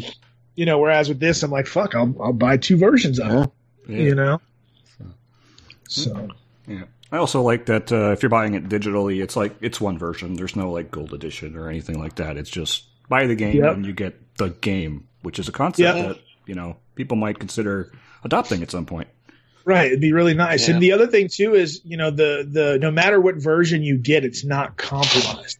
Like the only reason I pulled the trigger actually, Phil, on the limited run version was because you were like all the versions run at 60 frames a second. There's no compromises. And then I saw Digital Foundry did a video and they were like, yeah, this bitch is locked. And it was like, wow. Cause that's the other thing. I've been screwed so many times on games on the Switch that just run fucking worse. And I'd like to have them on Switch simply because playing them that way, it really is compatible with the way that my life is, you know, where I'll be upstairs, my kid or my son my wife or my son are on the TV. And it's like, all right, well, I want to be up there with them. I don't want to just be in my basement playing shit. So what's my alternative? It's like, well, whip out the fucking Switch in handheld mode. But it's always like, yeah, but if I get the version on Switch, it's going to, for the most part, it's usually like it's going to be worse. And that was the other really, you know, surprising thing about this is that it's not. It has all the same shit that the Xbox One and PS4 versions have, which that's just unusual, man. Yeah. Yeah. And so just, again, props. I know it was done by there were two different porting teams, but props overall. I mean, the fact that they can nail that down, because this thing's thrown out some pretty wild graphical effects. Yeah, it is. I don't think it, unless you're really like looking for it or understand how this stuff works, I think you'd probably miss it. But I mean, it's just impressive overall. Yep. And to get that again on the Switch and doing it at 1080p is damn. Yeah. So yeah, it's a great game, and everybody should buy it. So there. Yes. If I do have some issues with this, it's not really specific to this game, but it's fucking PC games coming out not supporting the buttons for the different kinds of controllers out there. Yes. It seems like it should be no issue to have the PlayStation buttons and the Nintendo buttons and swap them out depending on what controller. From what I've seen from developers, even indies, are like, yeah, this is not really that much of an issue to do. Yeah. And it's like a lot of them do it. It's just not all of them. Yeah, it's like it seems to be I'm not really expecting out of Microsoft to do this, but I wish they would for their own games on PC, because it's like, you know, you support PC, which is letting you use pretty much any modern controller you can attached to the PC. Mm. And I think the only one I've played on PC Game Pass that supports it is Wolfenstein, Youngblood. Hmm. I was doing that. I was like, all right, Bethesda did it. Sure. Yeah. Nobody else is I can find, done. But so. And it's like I don't really have the issue of swapping between the controllers and getting the buttons down, but it just looks better. Yeah. Yeah, and it should be standard at this point. Like this is that's basic shit. Yeah. Yeah, if Ubisoft, they do a great job with this because they just use the PS4 controller map if you're using a DualShock 4 on other PC versions. Yeah. So you can use the touchpad for the map, that kind of stuff. Like it just works really well. It's always disappointing when other games just don't. Even when they're trying to claim that they make, the PC game made just for PC that works really flexibly, and it's like the controller is just like the you're like, well, detail. That's a lie. Mm-hmm. Yeah, yeah. Like controllers, it's pretty flexible because everybody makes four-face buttons, D-pad, to select start buttons, two sticks, four shoulder buttons, that kind of thing. And it's pretty universal at this point. There's no real reason that you can't do this. Yeah. Yeah, it's definitely it's one of those things that, like in software development, you typically have a lot of low hanging fruit, and I think for some developers, that kind of thing is treated as low hanging fruit, and it really shouldn't be because it's one of those small details that makes it takes an experience from being something that is like easy to I just plugged in my game. It's I plugged in my controller. It's working the way that it's supposed to. The right buttons are popping up on screen. Everything corresponds. Yeah. And so it's one of those things that is typically actually kind of a barrier of entry for a lot of people. And it's a smaller detail. And the funny part is for a lot of the way that people develop software is they're not thinking about it in terms of this one small detail will make a lot of things better. And it will change the overall way that the end user is experiencing our product. A lot of people really don't consider that because they're focusing on the bigger milestones of, does this thing run the way that it's supposed to? Are we getting things out the door? Yada, yada. And, and a lot of times that kind of stuff gets cut. So the fact that, that's just one of those things. So when you have some developers that really pay attention to it, it's really it feels better, right? Yeah. It makes you feel like they understand there are people playing this game with not just Xbox controllers. Yeah. Yeah. That they're coming from other preferences for controllers. Yeah. Even if it's just minor details of the differences. Yeah. It's one of those things where Steam is at least has the built-in support for remapping that stuff as needed. Yeah. Yeah. For the community side of it. But yeah, developers, indie or big, need to step up on PC. Mm-hmm. And show that they don't care what control you're playing with. They'll show the right controls for that. Because it just makes it a lot easier. Because I remember playing like PC fighting game stuff on consoles. And they just show like, here's the punch icon or the kick icon. And I'm like, what the fuck button is that corresponding to? Yeah. I understand that it's referencing it's so they don't have to have less like overhead as far as like mapping them to the different consoles they're putting the game on, that kind of thing. So you just say punch and it maps to whatever button you're using because you can remap it yourself. But also it's not that hard to just say press the A button for this or press square. There's always like a barrier I found in like fighting games when I have to dig into the fucking options to figure out, okay, what's the kick icon referencing? It's just it's expecting a level of competency that not everybody has. Yeah, it's one of those little things that adds a tremendous amount to the user experience, and there's relatively low overhead to actually get it to work. And that's why it's always surprising, like hearing like what you're saying, Chris. I just say, Jesus, man, it ain't that fucking hard. Yeah, yeah. It takes like not everybody understands the control schemes for these games. That says, if the controller has this ID, use this icon set. If it has this ID, use this icon set. It's not difficult. No, it's really not. So. Yeah, that's one of those things. Just the final thing that I'll say about this, because I know we were wanting to talk about a few other things, and Phil, you'll probably be mad at me for saying this, but this game was executed in the way that I really wished Bloodstained was. Oh, I'd agree with that. Mm-hmm. It hit all the right notes except for Chris's control issues right out of the box.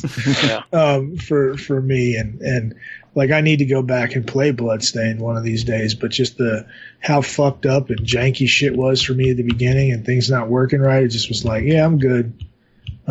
Whereas with this, it was like, booted it up very first night with the family and fucking had a blast. And that's all I really want. Yeah. What you weren't aware of was that during the time that I was playing it this week, there were 3 patches that came out. Oh, shit, really? Yes. Nice. Well, I played it day one and didn't have any fucking issues, which I just felt was... That's also something else that feels like a tremendous win, right? Like, I played a game day one and didn't fuck up. Like, what a time to be alive. Yeah. It just kind of... This game kind of proved to me, like, if I had to rank all the PC platforms that I have... the Xbox PC Game Pass / Windows Store would be dead bottom. Yeah, Windows Store is just shit. Like I had one point where Windows Store failed so badly for me, I had to reinstall Windows. Yeah, and it was just like because it was missing a key component for something I needed to install other shit. I don't even remember what it was. But I just remember being so goddamn pissed. Like, why do I need to get this from the store? I know. What the fuck? It makes me want to write an article just. A rankings article of the PC platform, see what kind of reaction that gets. Because it'd be hilarious. Because I'll tell you something. Okay, they just updated this in the past week or so, so that you could install games on multiple drives. Yeah, you had to main a drive to install your stuff on this app. Which I'm like, this is the C drive. Once it's full, I'm installing unnecessary stuff to other drives, and I stopped using it mostly. So I'm like, I'm not going to sit here and manage it this much. Yeah, it's for this. And in the process of doing that, they broke the organization stuff on the app. Yeah. You can be able to drag the icons around and organize it how you want. Mm. Now it's just in a random order, and I have no clue what order that is. Yeah.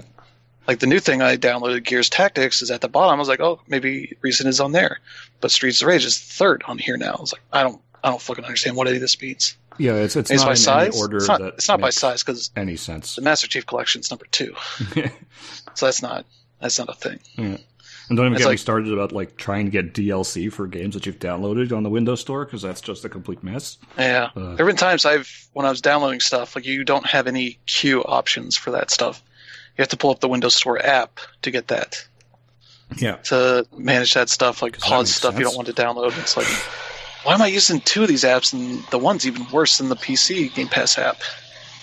Because it's a general app store. Yeah. And it's like, oh my god. Hmm. Why don't you just look at what Steam and these other companies are doing. Hmm. Do that, not whatever you're doing now, because it's not good. All right, so let's get on to the rest of the news of the week before we wrap up. We were wondering what was going to happen with EVO 2020, and finally they've decided to cancel the event, the in-person event. Which, let's be honest, we all saw that coming. Yeah. Yeah. But they're still going to do kind of an online event, so that's... Something to, quote-unquote, keep the EVO spirit alive.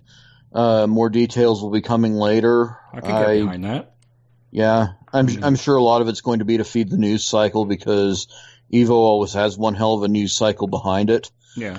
And so that's probably one of the chief priorities of all this. But I'm looking forward to out-of-sync commentary commenting about lag. Oh, God. That's going to be amazing. Well, if there's actually any sort of formal competition attached to it. There probably will be. I mean, we're in weird times right now, so we're all just trying to make the best of what we got. So, I mean, for EVO, even if they're not doing huge prize monies, I think they're still going to try to do as much of the regular stuff that they would have done. So, even if it's, just for bragging rights or whatever, if you can't take it too seriously. But, yeah, it's still something at least. It's true. Yeah. Half a loaf is better than none. Yeah. There you go. Well, it depends on what it's a loaf of. Yeah, and whether it has weevils in it. Yes. Yeah. So that's what we got. Then this week we also got news about The Last of Us 2. Some good news and some bad news. The good news is it's coming out in June. Which I totally called. Yeah, June 19th. Yeah. Mm-hmm. I basically said, they had said when they were delaying it that, the game was basically all done.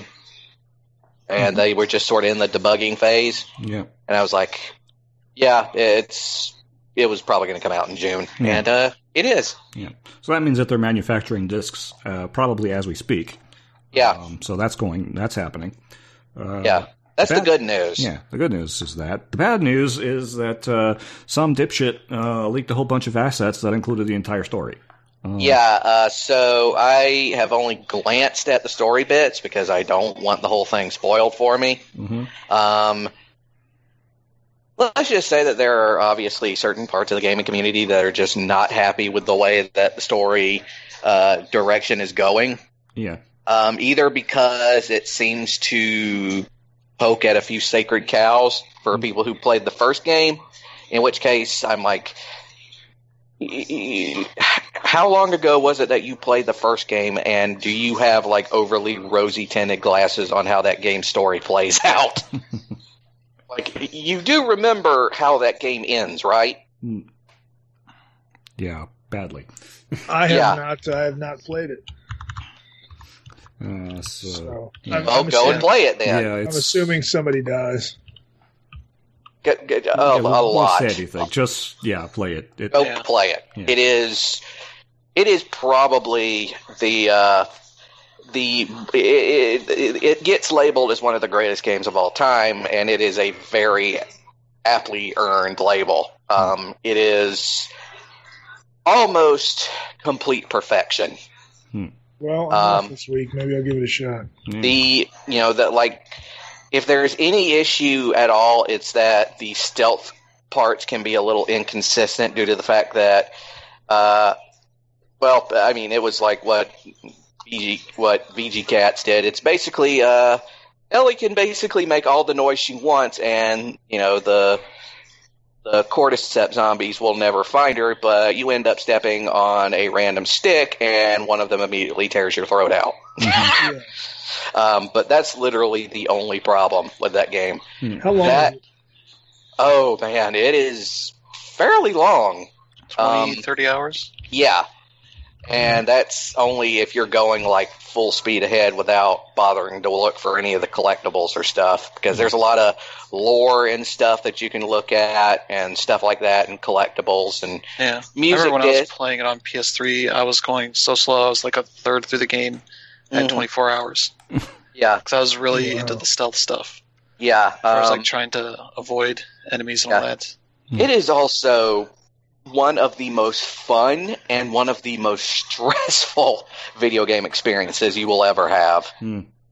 Because the game is specifically designed in just about every aspect of it to basically put through its whole point. And its whole point is that when civilization collapses, there's nothing but barbarism. And barbarism is very violent and uncomfortable. Mm-hmm. Oh shit, I'm not trying to play something that's stressful on vacation. Fuck that. All right, I'll do that another time. Oh, come on. Yeah. It's not that stressful. Yeah. Especially, one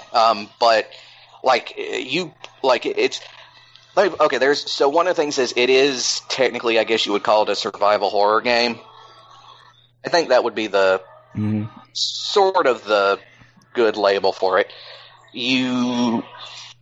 There's always sort of, you're always having to like craft things, because stuff like ammunition is sort of always in kind of short supply. Yeah. It was one of the first games that introduced that to a third person action shooter stealth game kind of thing. Yeah. And like even just like using a regular old punch, it doesn't feel like just like a punch you get in every video game. You can feel bones cracking. Yours or theirs? Both. In the controller. Like, you can hear and feel it, basically.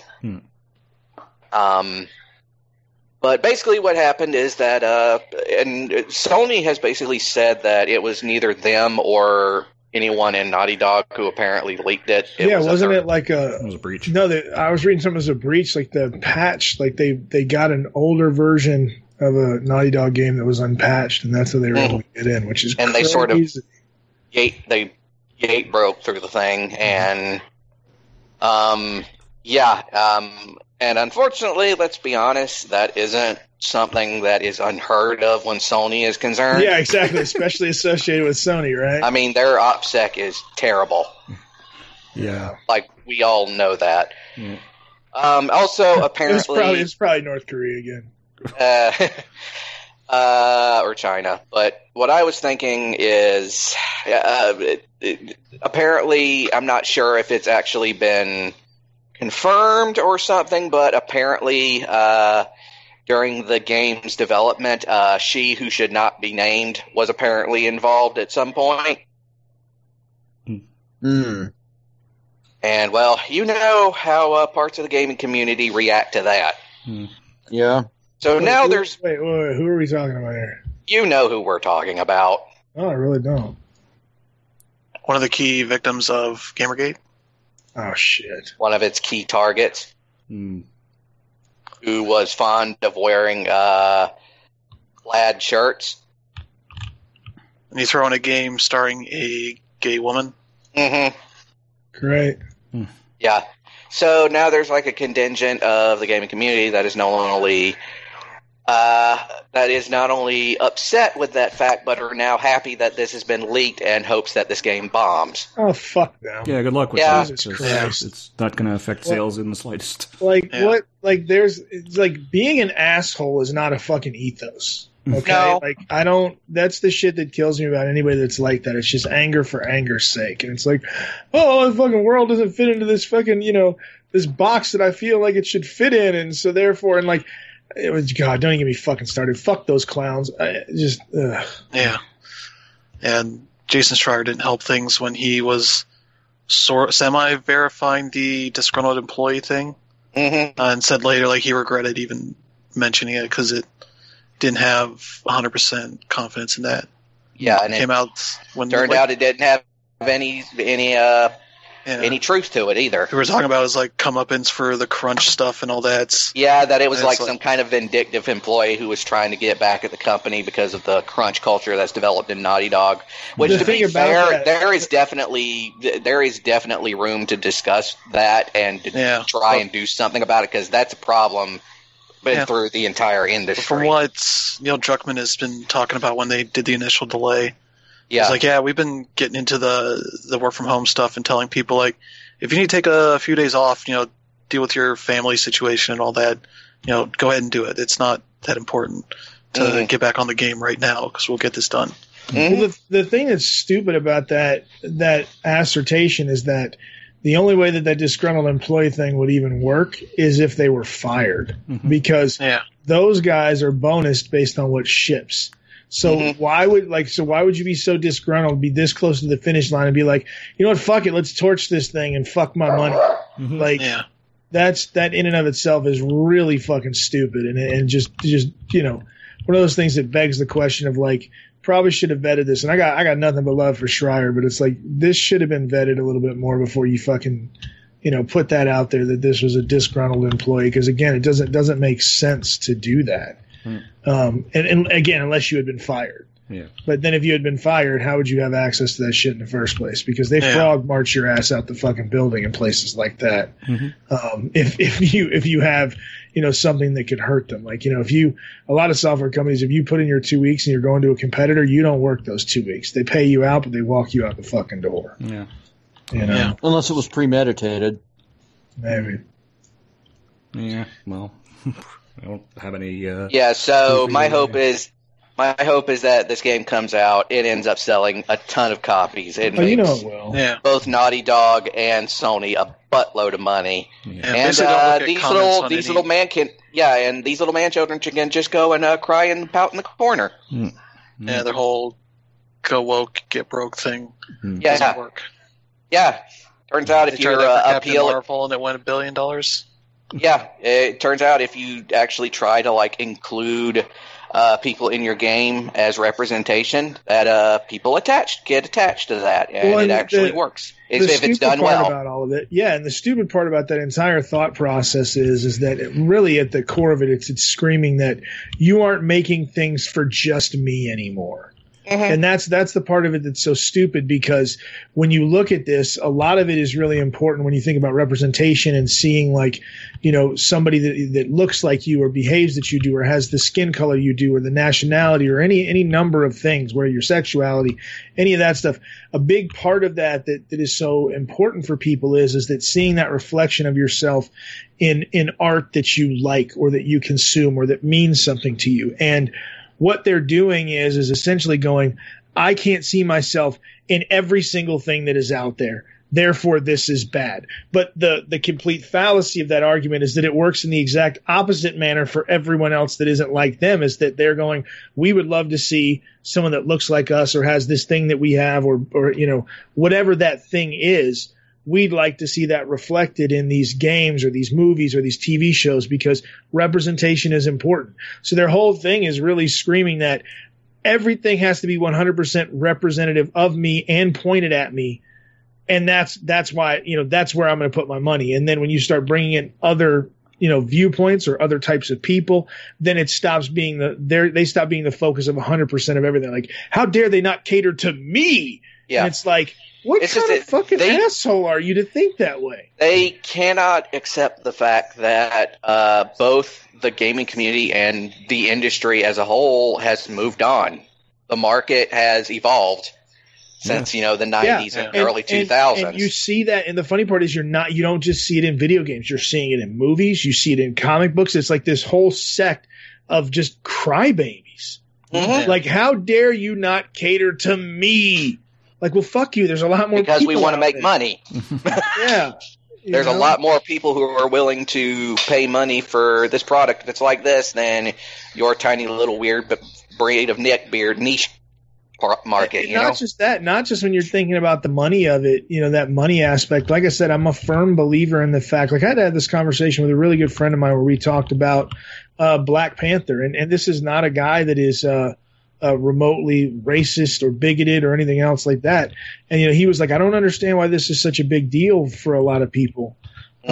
And, you know, we broke down, like, you know, why this stuff matters, why seeing somebody that looks like you on screen can be really important and transformative to certain people. And, you know, when you haven't had to think about things that way, I think what ends up happening is that when you see that catering happen to other groups, I think most people's general reaction is, oh, that's cool, you know, but then you have this small sect of people that are, you know, really just should have been, you know, cum stains on a towel rather than people. And I'll be happy to say that, because it's like, again, it's just, it comes down to whining. Like, it's not everything is about you. And the funny part about that is that you go through your life, you learn that really fucking quickly. If you've had any adversity thrown your way, it's really apparent that, you know, not everything is about you. And it makes me question, like, how these people even came up and grew up and what they were around, where everything has to be me, me, me, me, me. And I say that as a guy who's an only fucking child. Like, I just don't understand that shit in the slightest. No, I was an only child too. I get it. Yeah. It's people that haven't had to deal with oppression, feeling like catering to a wider audience is oppression for them, and their views, and it's not. Or that, or this is just like they don't have any other hobbies. This is like the one part of their. They don't have perspective on. It's that. It's that. I think it's all of those things, and I also think it's identity. I mean, you see a lot of really, frankly, just the nasty culture that surrounds a lot of different types of fandom are all, I think, tied into people's idea of what their identity is and how it relates to the thing that they like. Like, you know, remember when you know, all of us have, like, for example, our views on things like mobile gaming and that gotcha bullshit and all of that stuff. But I don't think anybody on this website and on our podcast would be like, oh, so you play mobile games? Well, you're not a real gamer. Like, nobody's out there trying to have a dick measuring contest with anybody about that. But the people that do that are the ones that have their entire identity wrapped up in this thing, you know? Mm-hmm. Because thinking about that, like, my wife plays games more than I do, but she plays a lot of them on mobile. You know, it would never be a kind of thing where I'd be like, huh, honey, you're not a true gamer. She'd be like, what the fuck? Are you fucking serious right now? And it's all about those kind of like purity tests, you know, and it's really weird because we're seeing that in like everything, right? Like everything seems to be this weird ass purity test about whatever it is, whether it's politics, whether it's video games, comics, movies, whatever. It's like, are you fucking serious right now? Yeah. Like, I don't understand it. And again, it's all tied into, I think, what the representation, people always having things catered to them and then thinking when, you know, well, they're not catering to me, so fuck them, you know? Yeah. And on top of that, I think it's that the identity of it, which is really, really crazy. And, you know, I think those same people are the ones that we were out. I'm going to draw with a really broad brush here, but I think some of those same people probably overlap with the same groups that are fucking screaming at healthcare workers, and screaming at places that, and governors that don't want to open up their states because, you know, Karen wants to get her fucking roots touched up.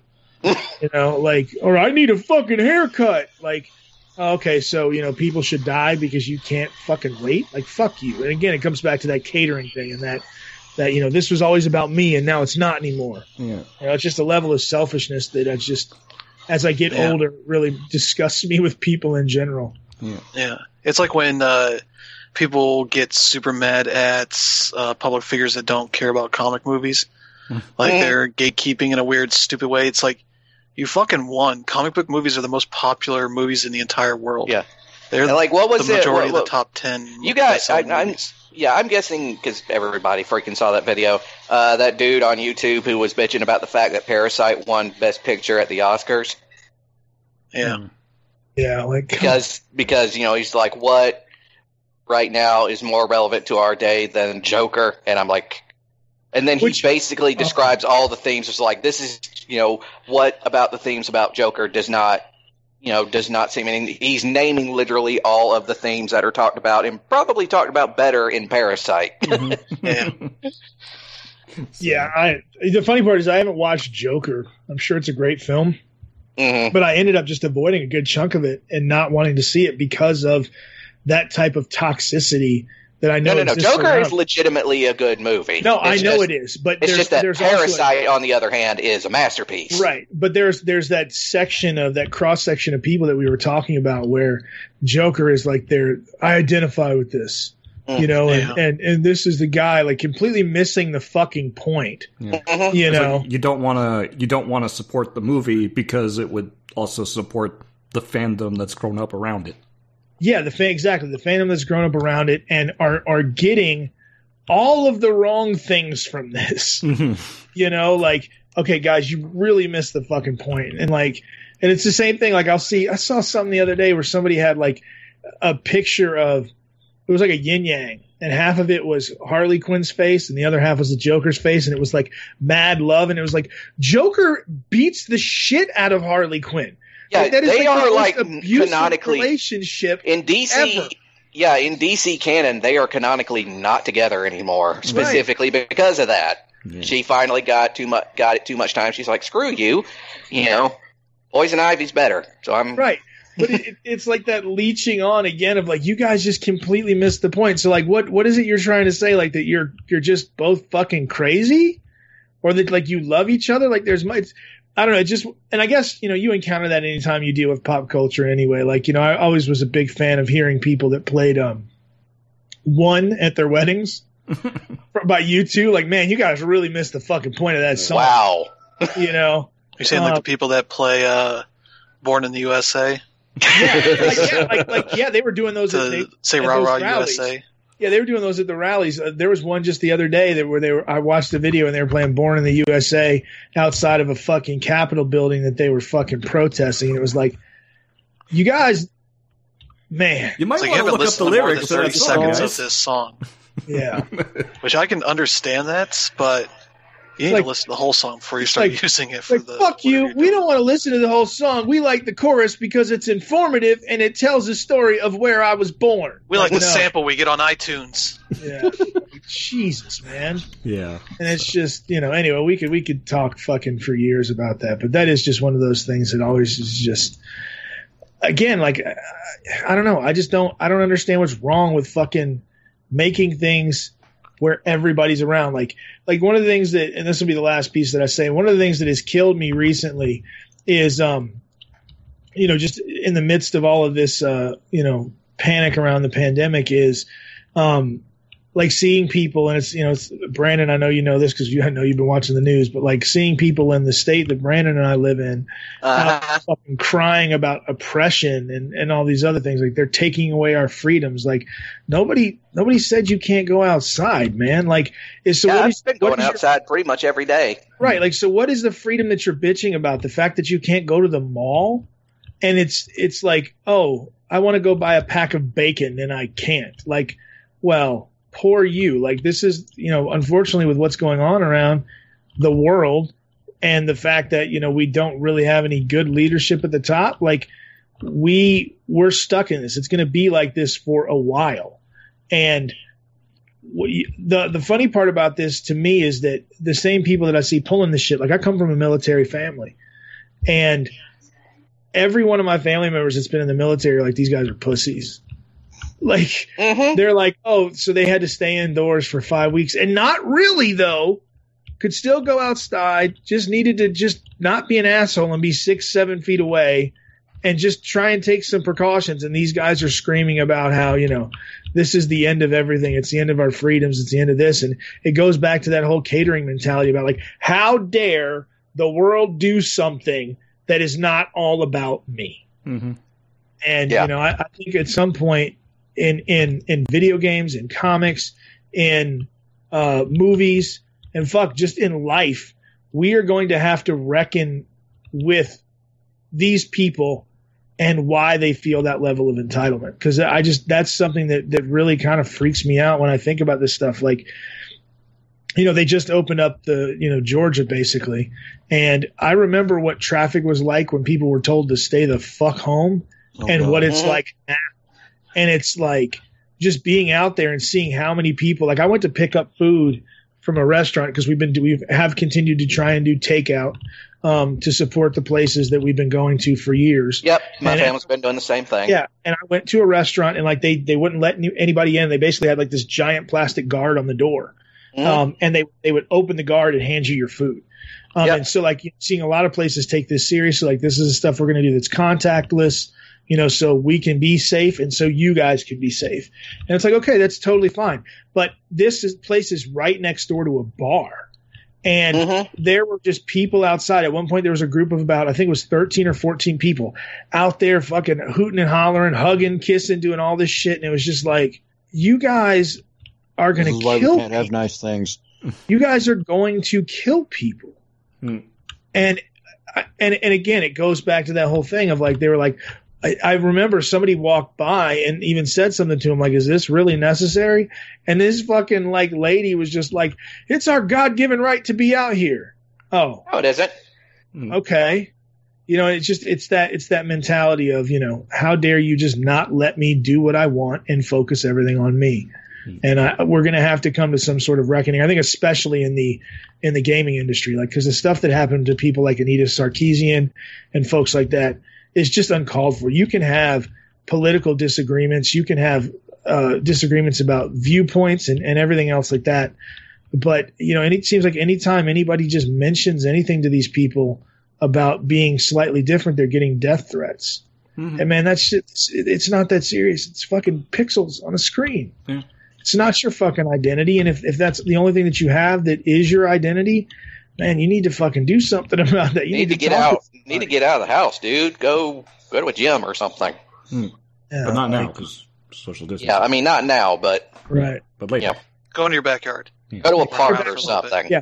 Run around in circles. Yeah. You know, fucking try and burn this out of yourself. You know, like find a tree, put a chain around your neck in the tree, and just run until you can't do it anymore. Yeah, like we would do with an animal. Like, but yeah, I'm really curious. Or if you live in a state that allows it, dude, just smoke, light up a joint, dude. It's not that big a deal. Mm-hmm. Right. Like, do something. But yeah, I think at some point there's going to have to be a reckoning with these types of people in general because the funny part is the money's not on their side. No.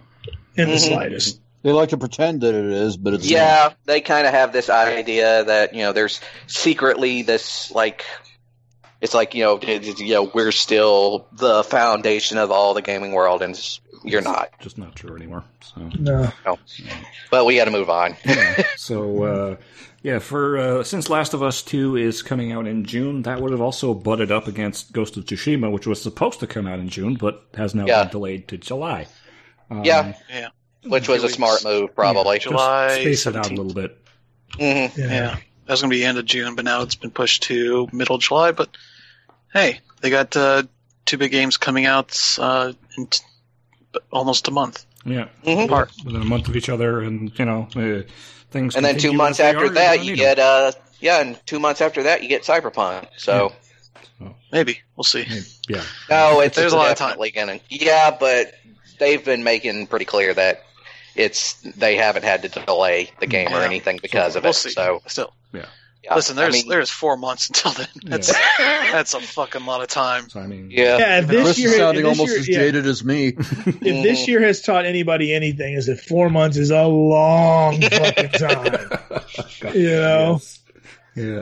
So, despite the fact that March seemed like it lasted for a year and April's like 2 days. Yeah. Mm-hmm. So. Somehow time keeps going despite not feeling like it. Yeah. Dude, every day at work, man, like 2 or 3 days go by, and then it's like, man, last week was a hell of a month.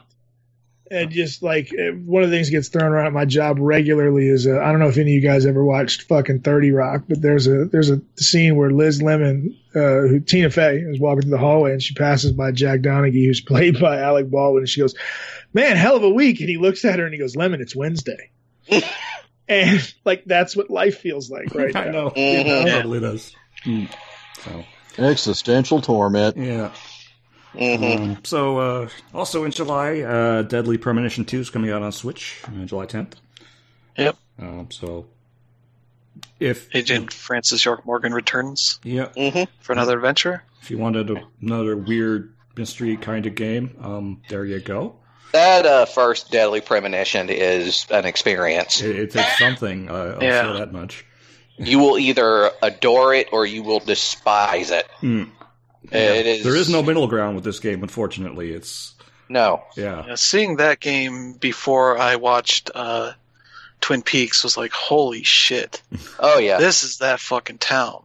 Yeah, I mean, here's the thing. He almost... We're actually kind of lucky that the publishers got involved about midway through, because it was almost a straight lift from Twin Peaks, like completely. Yeah. They just said, "Hey, let's take Twin Peaks and make it anime as fuck." And that's what we got. That game goes fucking places. Oh yeah, especially the final boss, which is like, "Hey, you like Hulk Hogan? What if he was a Tekken character too?" Yeah. He's like Jin, just goes fucking powers up with like demon shit. Mm-hmm. You're like, all right, sure, whatever. Yeah, I'm sure that I didn't know this was where this was going to end when I was Twin Peaks like 50 hours ago. Mm-hmm. So we got news from WWE. Their next, their 2020 game is WWE 2K Battlegrounds. Mm-hmm. Yeah, it's the WWE version of the NBA 2K Playgrounds games. So it's kind of more arcadey. Which people, I'm guessing people did not know what those games looked like, because this is very much that same style, but just wrestling. Mm. And so people were like, "Oh, this looks like shit." I'm like, "Yep, that's what people playing the basketball games have been saying." Yeah, it looks like shit. It's like, "Oh, this has got like kind of big heads, but not big heads." Like, yeah, that's what people have been playing for the last few years. Yeah. It's almost like WWE All-Stars, but not quite as good looking. That would be go track down a copy of that game, because it's amazing. Probably one of the last good arcade wrestling games to come out. That's like a game made by actual fans of WWE. Mm-hmm. These don't. That used the TNA Impact engine, so there's that. Yeah. This game will probably suck, and it'll have microtransactions out the ass, though. Yeah, that's what 2K likes to do. Yeah. So I guess it's we're gonna have to have a Vince McMahon wanted another game this year, so there you go. We're gonna have something. Mm-hmm. Yeah. Wrestling is an essential service, guys. No. According to the state of Florida, it is. Apparently, Vince McMahon just put the WWE up for sale. I don't know if that's accurate or not. I'll have to look into it, but whatevs. I think he just gives no fucks at this point. He's a crazy old man yelling at clouds at this point. I mean, there's not really right, and he's a billionaire. So yeah. I mean, it's like, you know, anytime I ever think about these billionaires and shit, I always think about. I don't know if any of you guys have ever watched Silicon Valley, but there's that one billionaire in the show, and he owns a fucking. He's a guy who always says like, "This guy fucks," but he owns like a I think it's like a tequila company. He calls it Trace Commas, and he fucking whines when he may have to go down to Dose Commas. And it's like, oh, so you went from being a billionaire to just having $999 million. Fuck you, you know, like, yeah. Oh my god, eat all the dicks, yes, twice, you know. And Vince McMahon falls definitely in that, like, yeah, you know, letting people go, doing all that shit. And it's just like, you know, what if I won't have my billions of dollars? Yeah. Well, he's really, you know, buddy with your current president. So I guess. You know, that's why folks make of that what you will. We do have other actual gaming news, though. Assassin's Creed Valhalla was announced, and it looks like Assassin's Creed with Vikings. Which, I mean, can't wait not a bad people. Formula. Can't wait to kill people. One of the things that I will, the only thing I'll say, because I know we've wasted so much time, has anybody looked at the icon? Like, you know how they always do like a version of the A from Assassin's Creed every time for every one of the games? It looks badass because it's two fucking Celtic axes. That shit looks dope. Yeah. Like whenever they do, like a lot of their design in general is always really good. They nail that shit looks fantastic. Like, I've never played an Assassin's Creed game, but what they do with the kind of the aesthetic of it is always stellar. Yeah. It's just, it looks great. But because it's an Ubisoft game, like, I'm always worried that they're going to Ubisoft it, and that's always the fear, you know. Microtransactions up the wazoo. Well, you know they'll be in there, but part of me really wonders, like, Breakpoint really freaked them the fuck out. Yeah, it did. You know, like, to where they pushed everything back. Like, normally we would see Assassin's Creed launch typically in August or September or October. And even now they're just saying, like, holiday 2020. And I think, you know, part of that is obviously COVID related. But I think the other part of it is that I don't think I think Ubi for anything is not going to be releasing shit that they just feel is, you know, not where it needs to be, because Breakpoint really fucked them. It really did, and Breakpoint's big deal is that there was just too many cooks in the kitchen.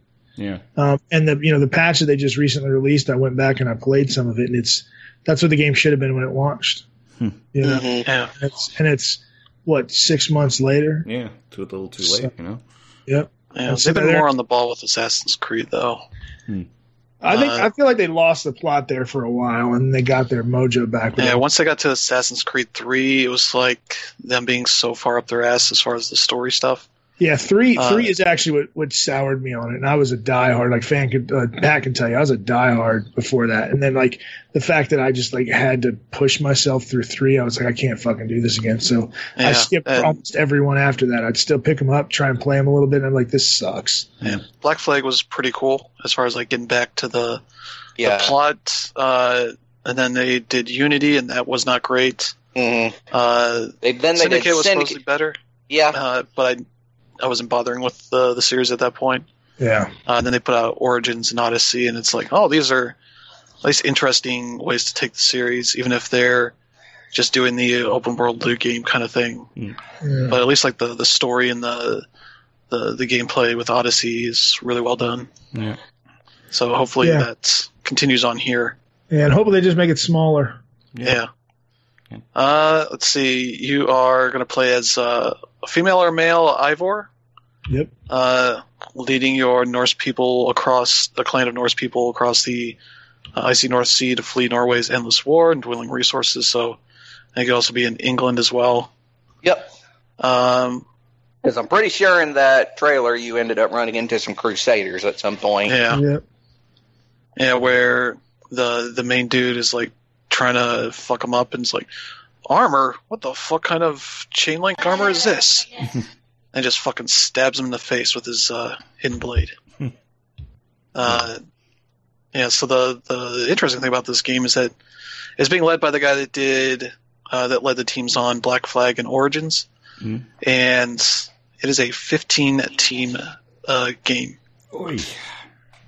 There's 14 support teams for this. Yeah, that sounds like an Ubisoft game. Yep. That's one of the things that I cannot fucking fathom how they can coordinate that many fucking teams. Like their project managers have got to be like on fucking point. Yeah, I think like, having them spread out so far, there's at least some studios that are online at the same time as others. Yeah. So they can like more easily pass along information like what we're working on and all that kind of stuff. Yeah. And split things up and sync them in pretty easily. Yeah. Your sort of however must be insane. Yeah, and however they're managing everything, like, I mean, it's got holy shit. Like, yeah, I can't even fucking imagine. For as much as that seems like a crazy thing, like, you don't hear too much about complaints of pay, crunch, and all that kind of stuff. No, they seem to treat their people well, and I think actually it speaks to that point. That's the reason why, like, on this game they have like 14 or 15 teams, because Ubi is not into that crunch culture shit. And you know what? That's obviously how they've decided to deal with it. It's like, okay, well, we have to produce this massive game. Yeah. Let's throw people at it. And the ironic part is, not a lot of companies do that. It's the people are the last thing that they want to fucking throw at it. It's just, oh, we'll work harder. You know, so they deserve. As a publisher, less people means less money you have to pay. Well, so many companies classify payroll as liability. Mm-hmm. Yep. Yeah. So the fact that they do that, Ubi deserves a lot of credit for that shit. Yeah. You can definitely tell they're very much a European company versus an American company. Yeah. Well, there's a very different way of doing business in Europe. I mean, you have our mandates that you have to follow. Mandated vacation time. Yeah. Mm-hmm. All that kind of stuff. Like, we're like, what? It's like, what are you talking about? You can do that? That's a thing. Yeah, and it's also something that's absolutely built into, you know, American culture. Like, I took this week off really to just have a staycation because I haven't had any time off since July of last year, and I feel bad about it. Like, I feel like I'm leaving my team. You're wondering how many people are talking shit about you. Yeah, and I know it's not happening, but it's just like that's what's built in, you know, to our culture and how we're fucking raised, and it's all about, you know, be useful and fucking be able to fucking produce in the way that's expected of you and all of that. And if you're not producing, you're probably not that valuable. And it's like, that's a horrible fucking thing to deal with. And you know, when I switched roles in my current company, you know, my old, you know, the old group that I worked for was very much like that, where like, if you left, nothing got done. And so when you came back, like if you took a week off, guess what? The week you came back, you were putting in that extra time. You were putting in more time to make up for the fact that you were gone. My current team doesn't work like that, and it is bizarre, and I'm having a little bit of trouble dealing with it. It's like, what? You mean you guys actually did things while I was away? That's like, what? Does not compute. We kept everything moving, and you know, so like, and the people on my team are very much like, let's, you know, we got each other's backs, and it just. So even my boss was like, you need to take time off. And I'm like, huh? So that's a very American thing, unfortunately. Like, what's the catch? Yeah, what's the catch? What do you do I got to help you hide a body later or something? Yeah. So you need time to train somebody to take over? Yeah, exactly. Cheaper? Are you just kicking me out because you don't want me to see my replacement? Like, is that what's going on? Anyways. All right, so moving on. Google Stadia, it's getting PUBG and EA games, and I'm sure 4 or 5 people will actually care about this. And so I think tied to the PUBG edition, they added bots to that game on at least some platforms. I think maybe consoles as well, but to make up for the fact that like not many people are gonna play it on Google Stadia. It's gonna play like shit on Google Stadia. Yeah. So they have cross-play functionality. I'm not sure with what versions. Maybe all of them. I don't know. But that's free for Stadia Pro people. So if you just signed up for that 2-month trial, you can check it out. I couldn't bring myself to install Chrome, so I didn't. I'd rather fit a knife. Let's see. They also add... They have a Pioneer Edition. It's $40. Includes a Survivor Pass. which is their Battle Pass stuff on a standard edition for $30 if you don't have Pro.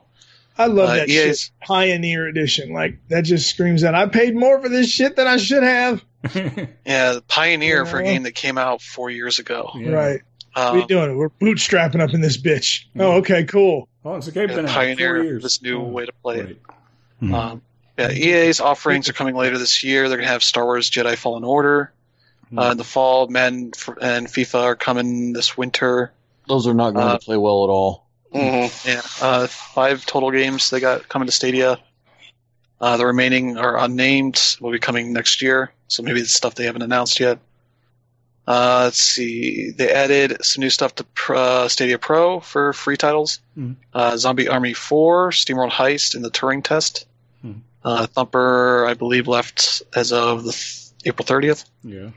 So SteamWorld Heist is a really good game. Mm-hmm. If you want a 2D XCOM with robots. See, first on Stadia titles, Kreta, which is free on Stadia Pro this summer. Get Packed, which is out now, and Wavebreak. I don't know when that one's coming, but Ember is coming on May 21st as early access. Rock of Ages 3, Make and Break. I didn't know there was a third game, but it's out June 2nd. Octopath Traveler is also out now on Stadia. So that's something that would actually work. Yeah. Yeah. That's the thing. If I was at the helm of this whole thing, I would just be loading up on turn-based RPGs and strategy games because those are the only things that would actually function competently on a service of this nature. Yeah, and Orcs Must Die 3 is coming this summer. Mm. Yeah. So it's a tower defense game. Mm. Yeah, so at least I got some interesting stuff and actually talking about it. Yeah, so moving took on. A break for a little while there. Yeah, it still won't be around by next year, so we'll see about that. Yeah, I should do a stream of that sometime. Yeah, try and see how that works. Yeah, so. Versus just doing a local recording. Yeah, of that stuff. So I have to give them a payment that has money on it. Yeah, to verify that I can pay. If I stick around in 2 months, which is a weird thing for subscription services to do. It's like, yeah, no. I get why, but it's also like, I don't want to keep with you. Hmm. So don't make me have that much commitment to you. Yeah. Don't like that. They should have the, it's okay, I'm not going to stay option. Yeah. Yeah. But then everybody would click. I'm not going to stay, but maybe. Mm. Let's see what you got. Yeah. It's like the equivalent of an ex that wants to doesn't want you to leave. Like, come on, we can work this out. No, yeah. I don't think except so. Before you get with them. Yeah, yeah. Just like, and then when you give them your payment info, good luck finding where the cancel button is. Yeah, I'll have to do a stream of that. All right, I'm going to sign up for this. Hit the timer. How long till I can get this off? Yeah. So, anyways, all right. So we're going to move on to next story here. Xbox Series X launch is apparently on schedule, although the games that you would probably want to play for it might not be. Yeah. It's not surprising. Yeah. The games are the most fluid part of a launch. Yeah. Mm-hmm. I think what's going to be interesting about that is that if the games aren't available, which I don't know that I would expect that they would be for some of these, it's just I think that Microsoft is in a unique position to where they've been pimping the fuck out of this this backwards compatibility for a long time, and so at least at that point, if you put out a console and it's basically a little bit early because the fucking games couldn't catch up, then at least you can say, well, you can play all your current shit and it's going to look a lot better. Hmm. Well, if it has a backward compatibility list that puts the Xbox Ones to shame, then I could see it being a thing that could get them through the quote-unquote launch window. It's not going to be ideal, but it'd be better than delaying the launch essentially. Yeah. Well, I'm just saying if the backward compatibility list is pretty much identical to what it was on the Xbox One, just delay the launch. Yeah.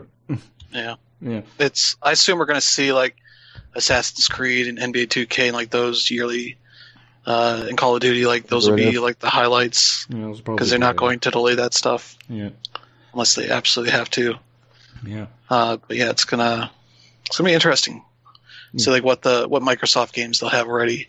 Yeah, I'm pretty sure by this point There'll probably will be a Forza game from Turn 10 because they've had a good deal of time to work on it at this point. Yeah, I've finally been playing 7, and oh my god, I love it. Yeah, it's pretty good. Feels good to be playing Forza again. Yeah, I can't wait for him to fuck up Forza Horizon 5. well, that'll be in like 3 years. Yeah, because the next Forza game is supposed to be a mainline. So it's supposed to be 8, right? Yeah, Forza 8, or maybe they throw us a curveball and they do something else. Forza Infinite. Yeah. We might find out on Thursday, because Inside Xbox is going to be doing a reveal of some games. So yeah.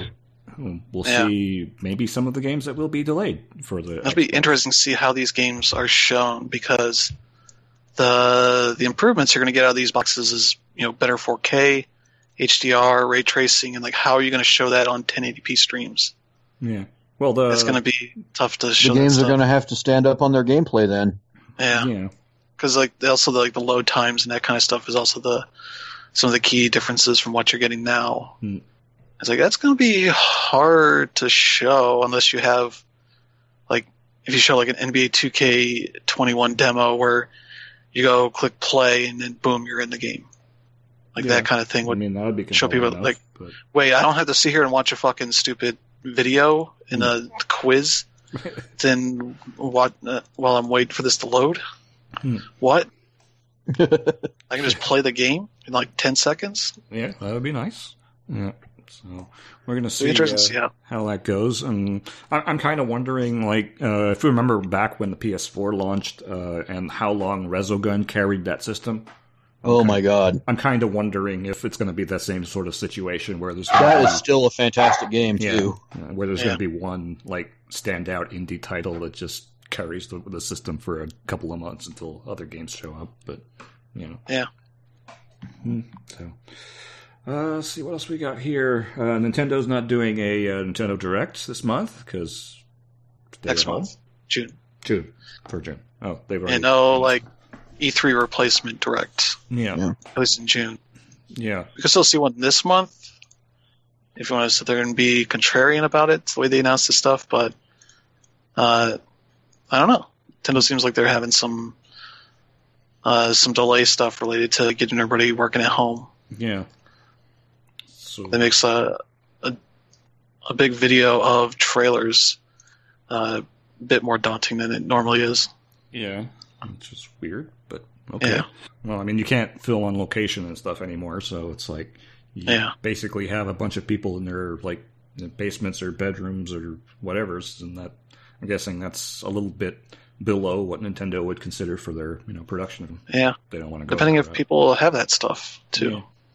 So Japan's having their own weird fight with coronavirus. Yeah, and also webcams. There's kind of a shortage of those. Of all things, but I guess I can understand with everybody working at home, from video conferencing is now kind of a thing. So. People need to learn how to fix the focus and zoom on their stuff, not just show the entire screen. Yeah. So you get some newscasters doing their thing and their cat's up on the behind them just going to town on their asshole while they're on live TV. And I guess good job, cat. You show this guy what's up. Zoom bombing. That's a thing. So Jeff Keighley has announced the Summer Games Fest, basically showing off what they're going to be doing over there. Yeah, they are starting this from May to August 2020. 4 months where they're going to have news, events, some playable demos, and probably some streams from various publishers, which they announced the studios they have on board, which is 2K, Activision, Bandai Namco, Bethesda, Blizzard, Bungie, CD Projekt Red, Digital Extremes, EA, Microsoft, Sony, Square Enix, Private Division, Riot Games, Steam, and Warner Brothers. And Jeff Keighley just ate E3's lunch. Yeah. I don't know. That's a long time to be spreading it out. It almost feels like, okay, we're going to have a normal summer. Yeah. Although, I don't know. It's it just seems like this coordinated kind of effort seems directly aimed at what ESA was trying to do. It's kind of it seemed like the ESA wanted to still get it done in the same week. Yeah, in 1 week, which, I mean, let's face it, for us it's great, but it's also pretty crappy because there's no way we could possibly see everything. Yeah. If you have a nice big event, all these companies that are working from home now, like you got to get your stuff done by this time. Yeah. This seems to at least give them leeway to spread things out a bit, so that not everybody has to step on each other's toes. Yeah. In a way, but yeah, they're still going to do some special events. Like they're going to have a Steam Game Festival going from June 9th to 14th, with maybe other platforms getting involved. At some point, but they don't have any details on that just yet. Yeah. See, they're going to learn more details about Microsoft's participation next week. I guess maybe as part of the Inside Xbox they're doing. Mm-hmm. See, they're going to have streams across Facebook, Mixer, Twitch, Twitter, YouTube, and various other places. Jeff's going to host pre- and post-shows for these publisher events. They're also partnering with IM8Bit to produce a showcase event to highlight upcoming games. And it's going to lead up to Gamescom Opening Night Live on August 24th, which will do even more stuff. Yeah. And there won't be any shortage of news content for us to consume during that time, at least. So, yeah. Hey, we got that going for us. Yeah. And finally, we'll wrap up with some freebies. Ubisoft's giving away a trio. Assassin's Creed 2, Child of Light, and Rayman Legends or Origins? Legends. Yeah. On Uplay. Yeah. Yeah. Which I've been noticing companies are doing like these giveaway things and they're telling their emails like, last chance, like, this is the first day. What are you talking about? Stop trying to scare me here. But yeah, you can log it on their site or just in the Uplay launcher and grab them. Yeah. First through the 5th, so by Tuesday. Yeah. Is the last day for this, for their, what they're calling a Play Your Part, Play at Home campaign. It's like the last week of it. Yeah. Now they already gave away. As I've just been calling it, the industry-wide Stay the Fuck Home initiative. Yeah. And they've been getting out some stuff for the past few weeks. Yeah, they gave away Assassin's Creed 2 already, so I guess they're adding that in again. So that's fine. But I didn't have the other two, so I might as well grab them. Yeah. Yeah, Unity was one they gave out fairly recently. I think ones I have here in my stalls like 2, 3, Black Flag, Unity, Chronicles China. Yeah, there's a decent amount of other stuff that's just been over the years, like Splinter Cell, The Crew, Steve, like some of that stuff. But yeah, it's pretty cool. Free games. Hey, we like those. Yeah. Yes. Combine that with stuff that Epic does every week, and you could very literally, if you're a PC gamer, not spend any money and still have a whole lot of stuff to play. So I don't know if you've seen what Epic's doing for the next couple weeks. What's that? They're requiring you to have 2FA enabled on your account to get the free games. Oh, well, that's okay. I already did. So trying to force people into that stuff. Yeah, because Fortnite seems to be one of the core reasons for that Nintendo breach. Yeah. Because people are getting into these accounts to buy V-Bucks. Shocking. To launder the accounts or whatever they're doing. Epic also counts a Steam Guard kind of confirmation email that they send you as part of 2FA. So yeah, if you want to just do that lowest common denominator, you can do that. Yeah. And it still counts. So I think that's what I kind of prefer is the emails. Yeah. Versus the texting or the app stuff. Yeah, which is good. It's weird shit that can happen. I can't use that because I don't have a phone. Yeah, because I think when I got my most recent phone, like I didn't have access to the app or whatever. So I don't think I had an account for like Authy or whatever. I was like, oh, cool! I can't get into any of this stuff anymore. I had to figure out a way to kind of spoof it through like a PC version of the app. Get back into some things that needed it. Yeah, so there we go. I think we're going to wrap it up, and just in time. It's getting a little... yeah, my voice is about to die, so there. So, all right, so if you haven't subscribed to the show, you can do so at anchor.fm/dayzeroupdate. Yeah, that's still the URL. You can also check us out at smashpad.com, where we've got our written stuff. Resident Evil 3 reviews up there, Streets of Rage 4 review up there, a bunch of stuff. So check that out as well. So for Patrick Mifflin, Brandon Perkins, Chris Slogi, and Lee Lamb, I'm Felipe Genova, and we'll see you next week.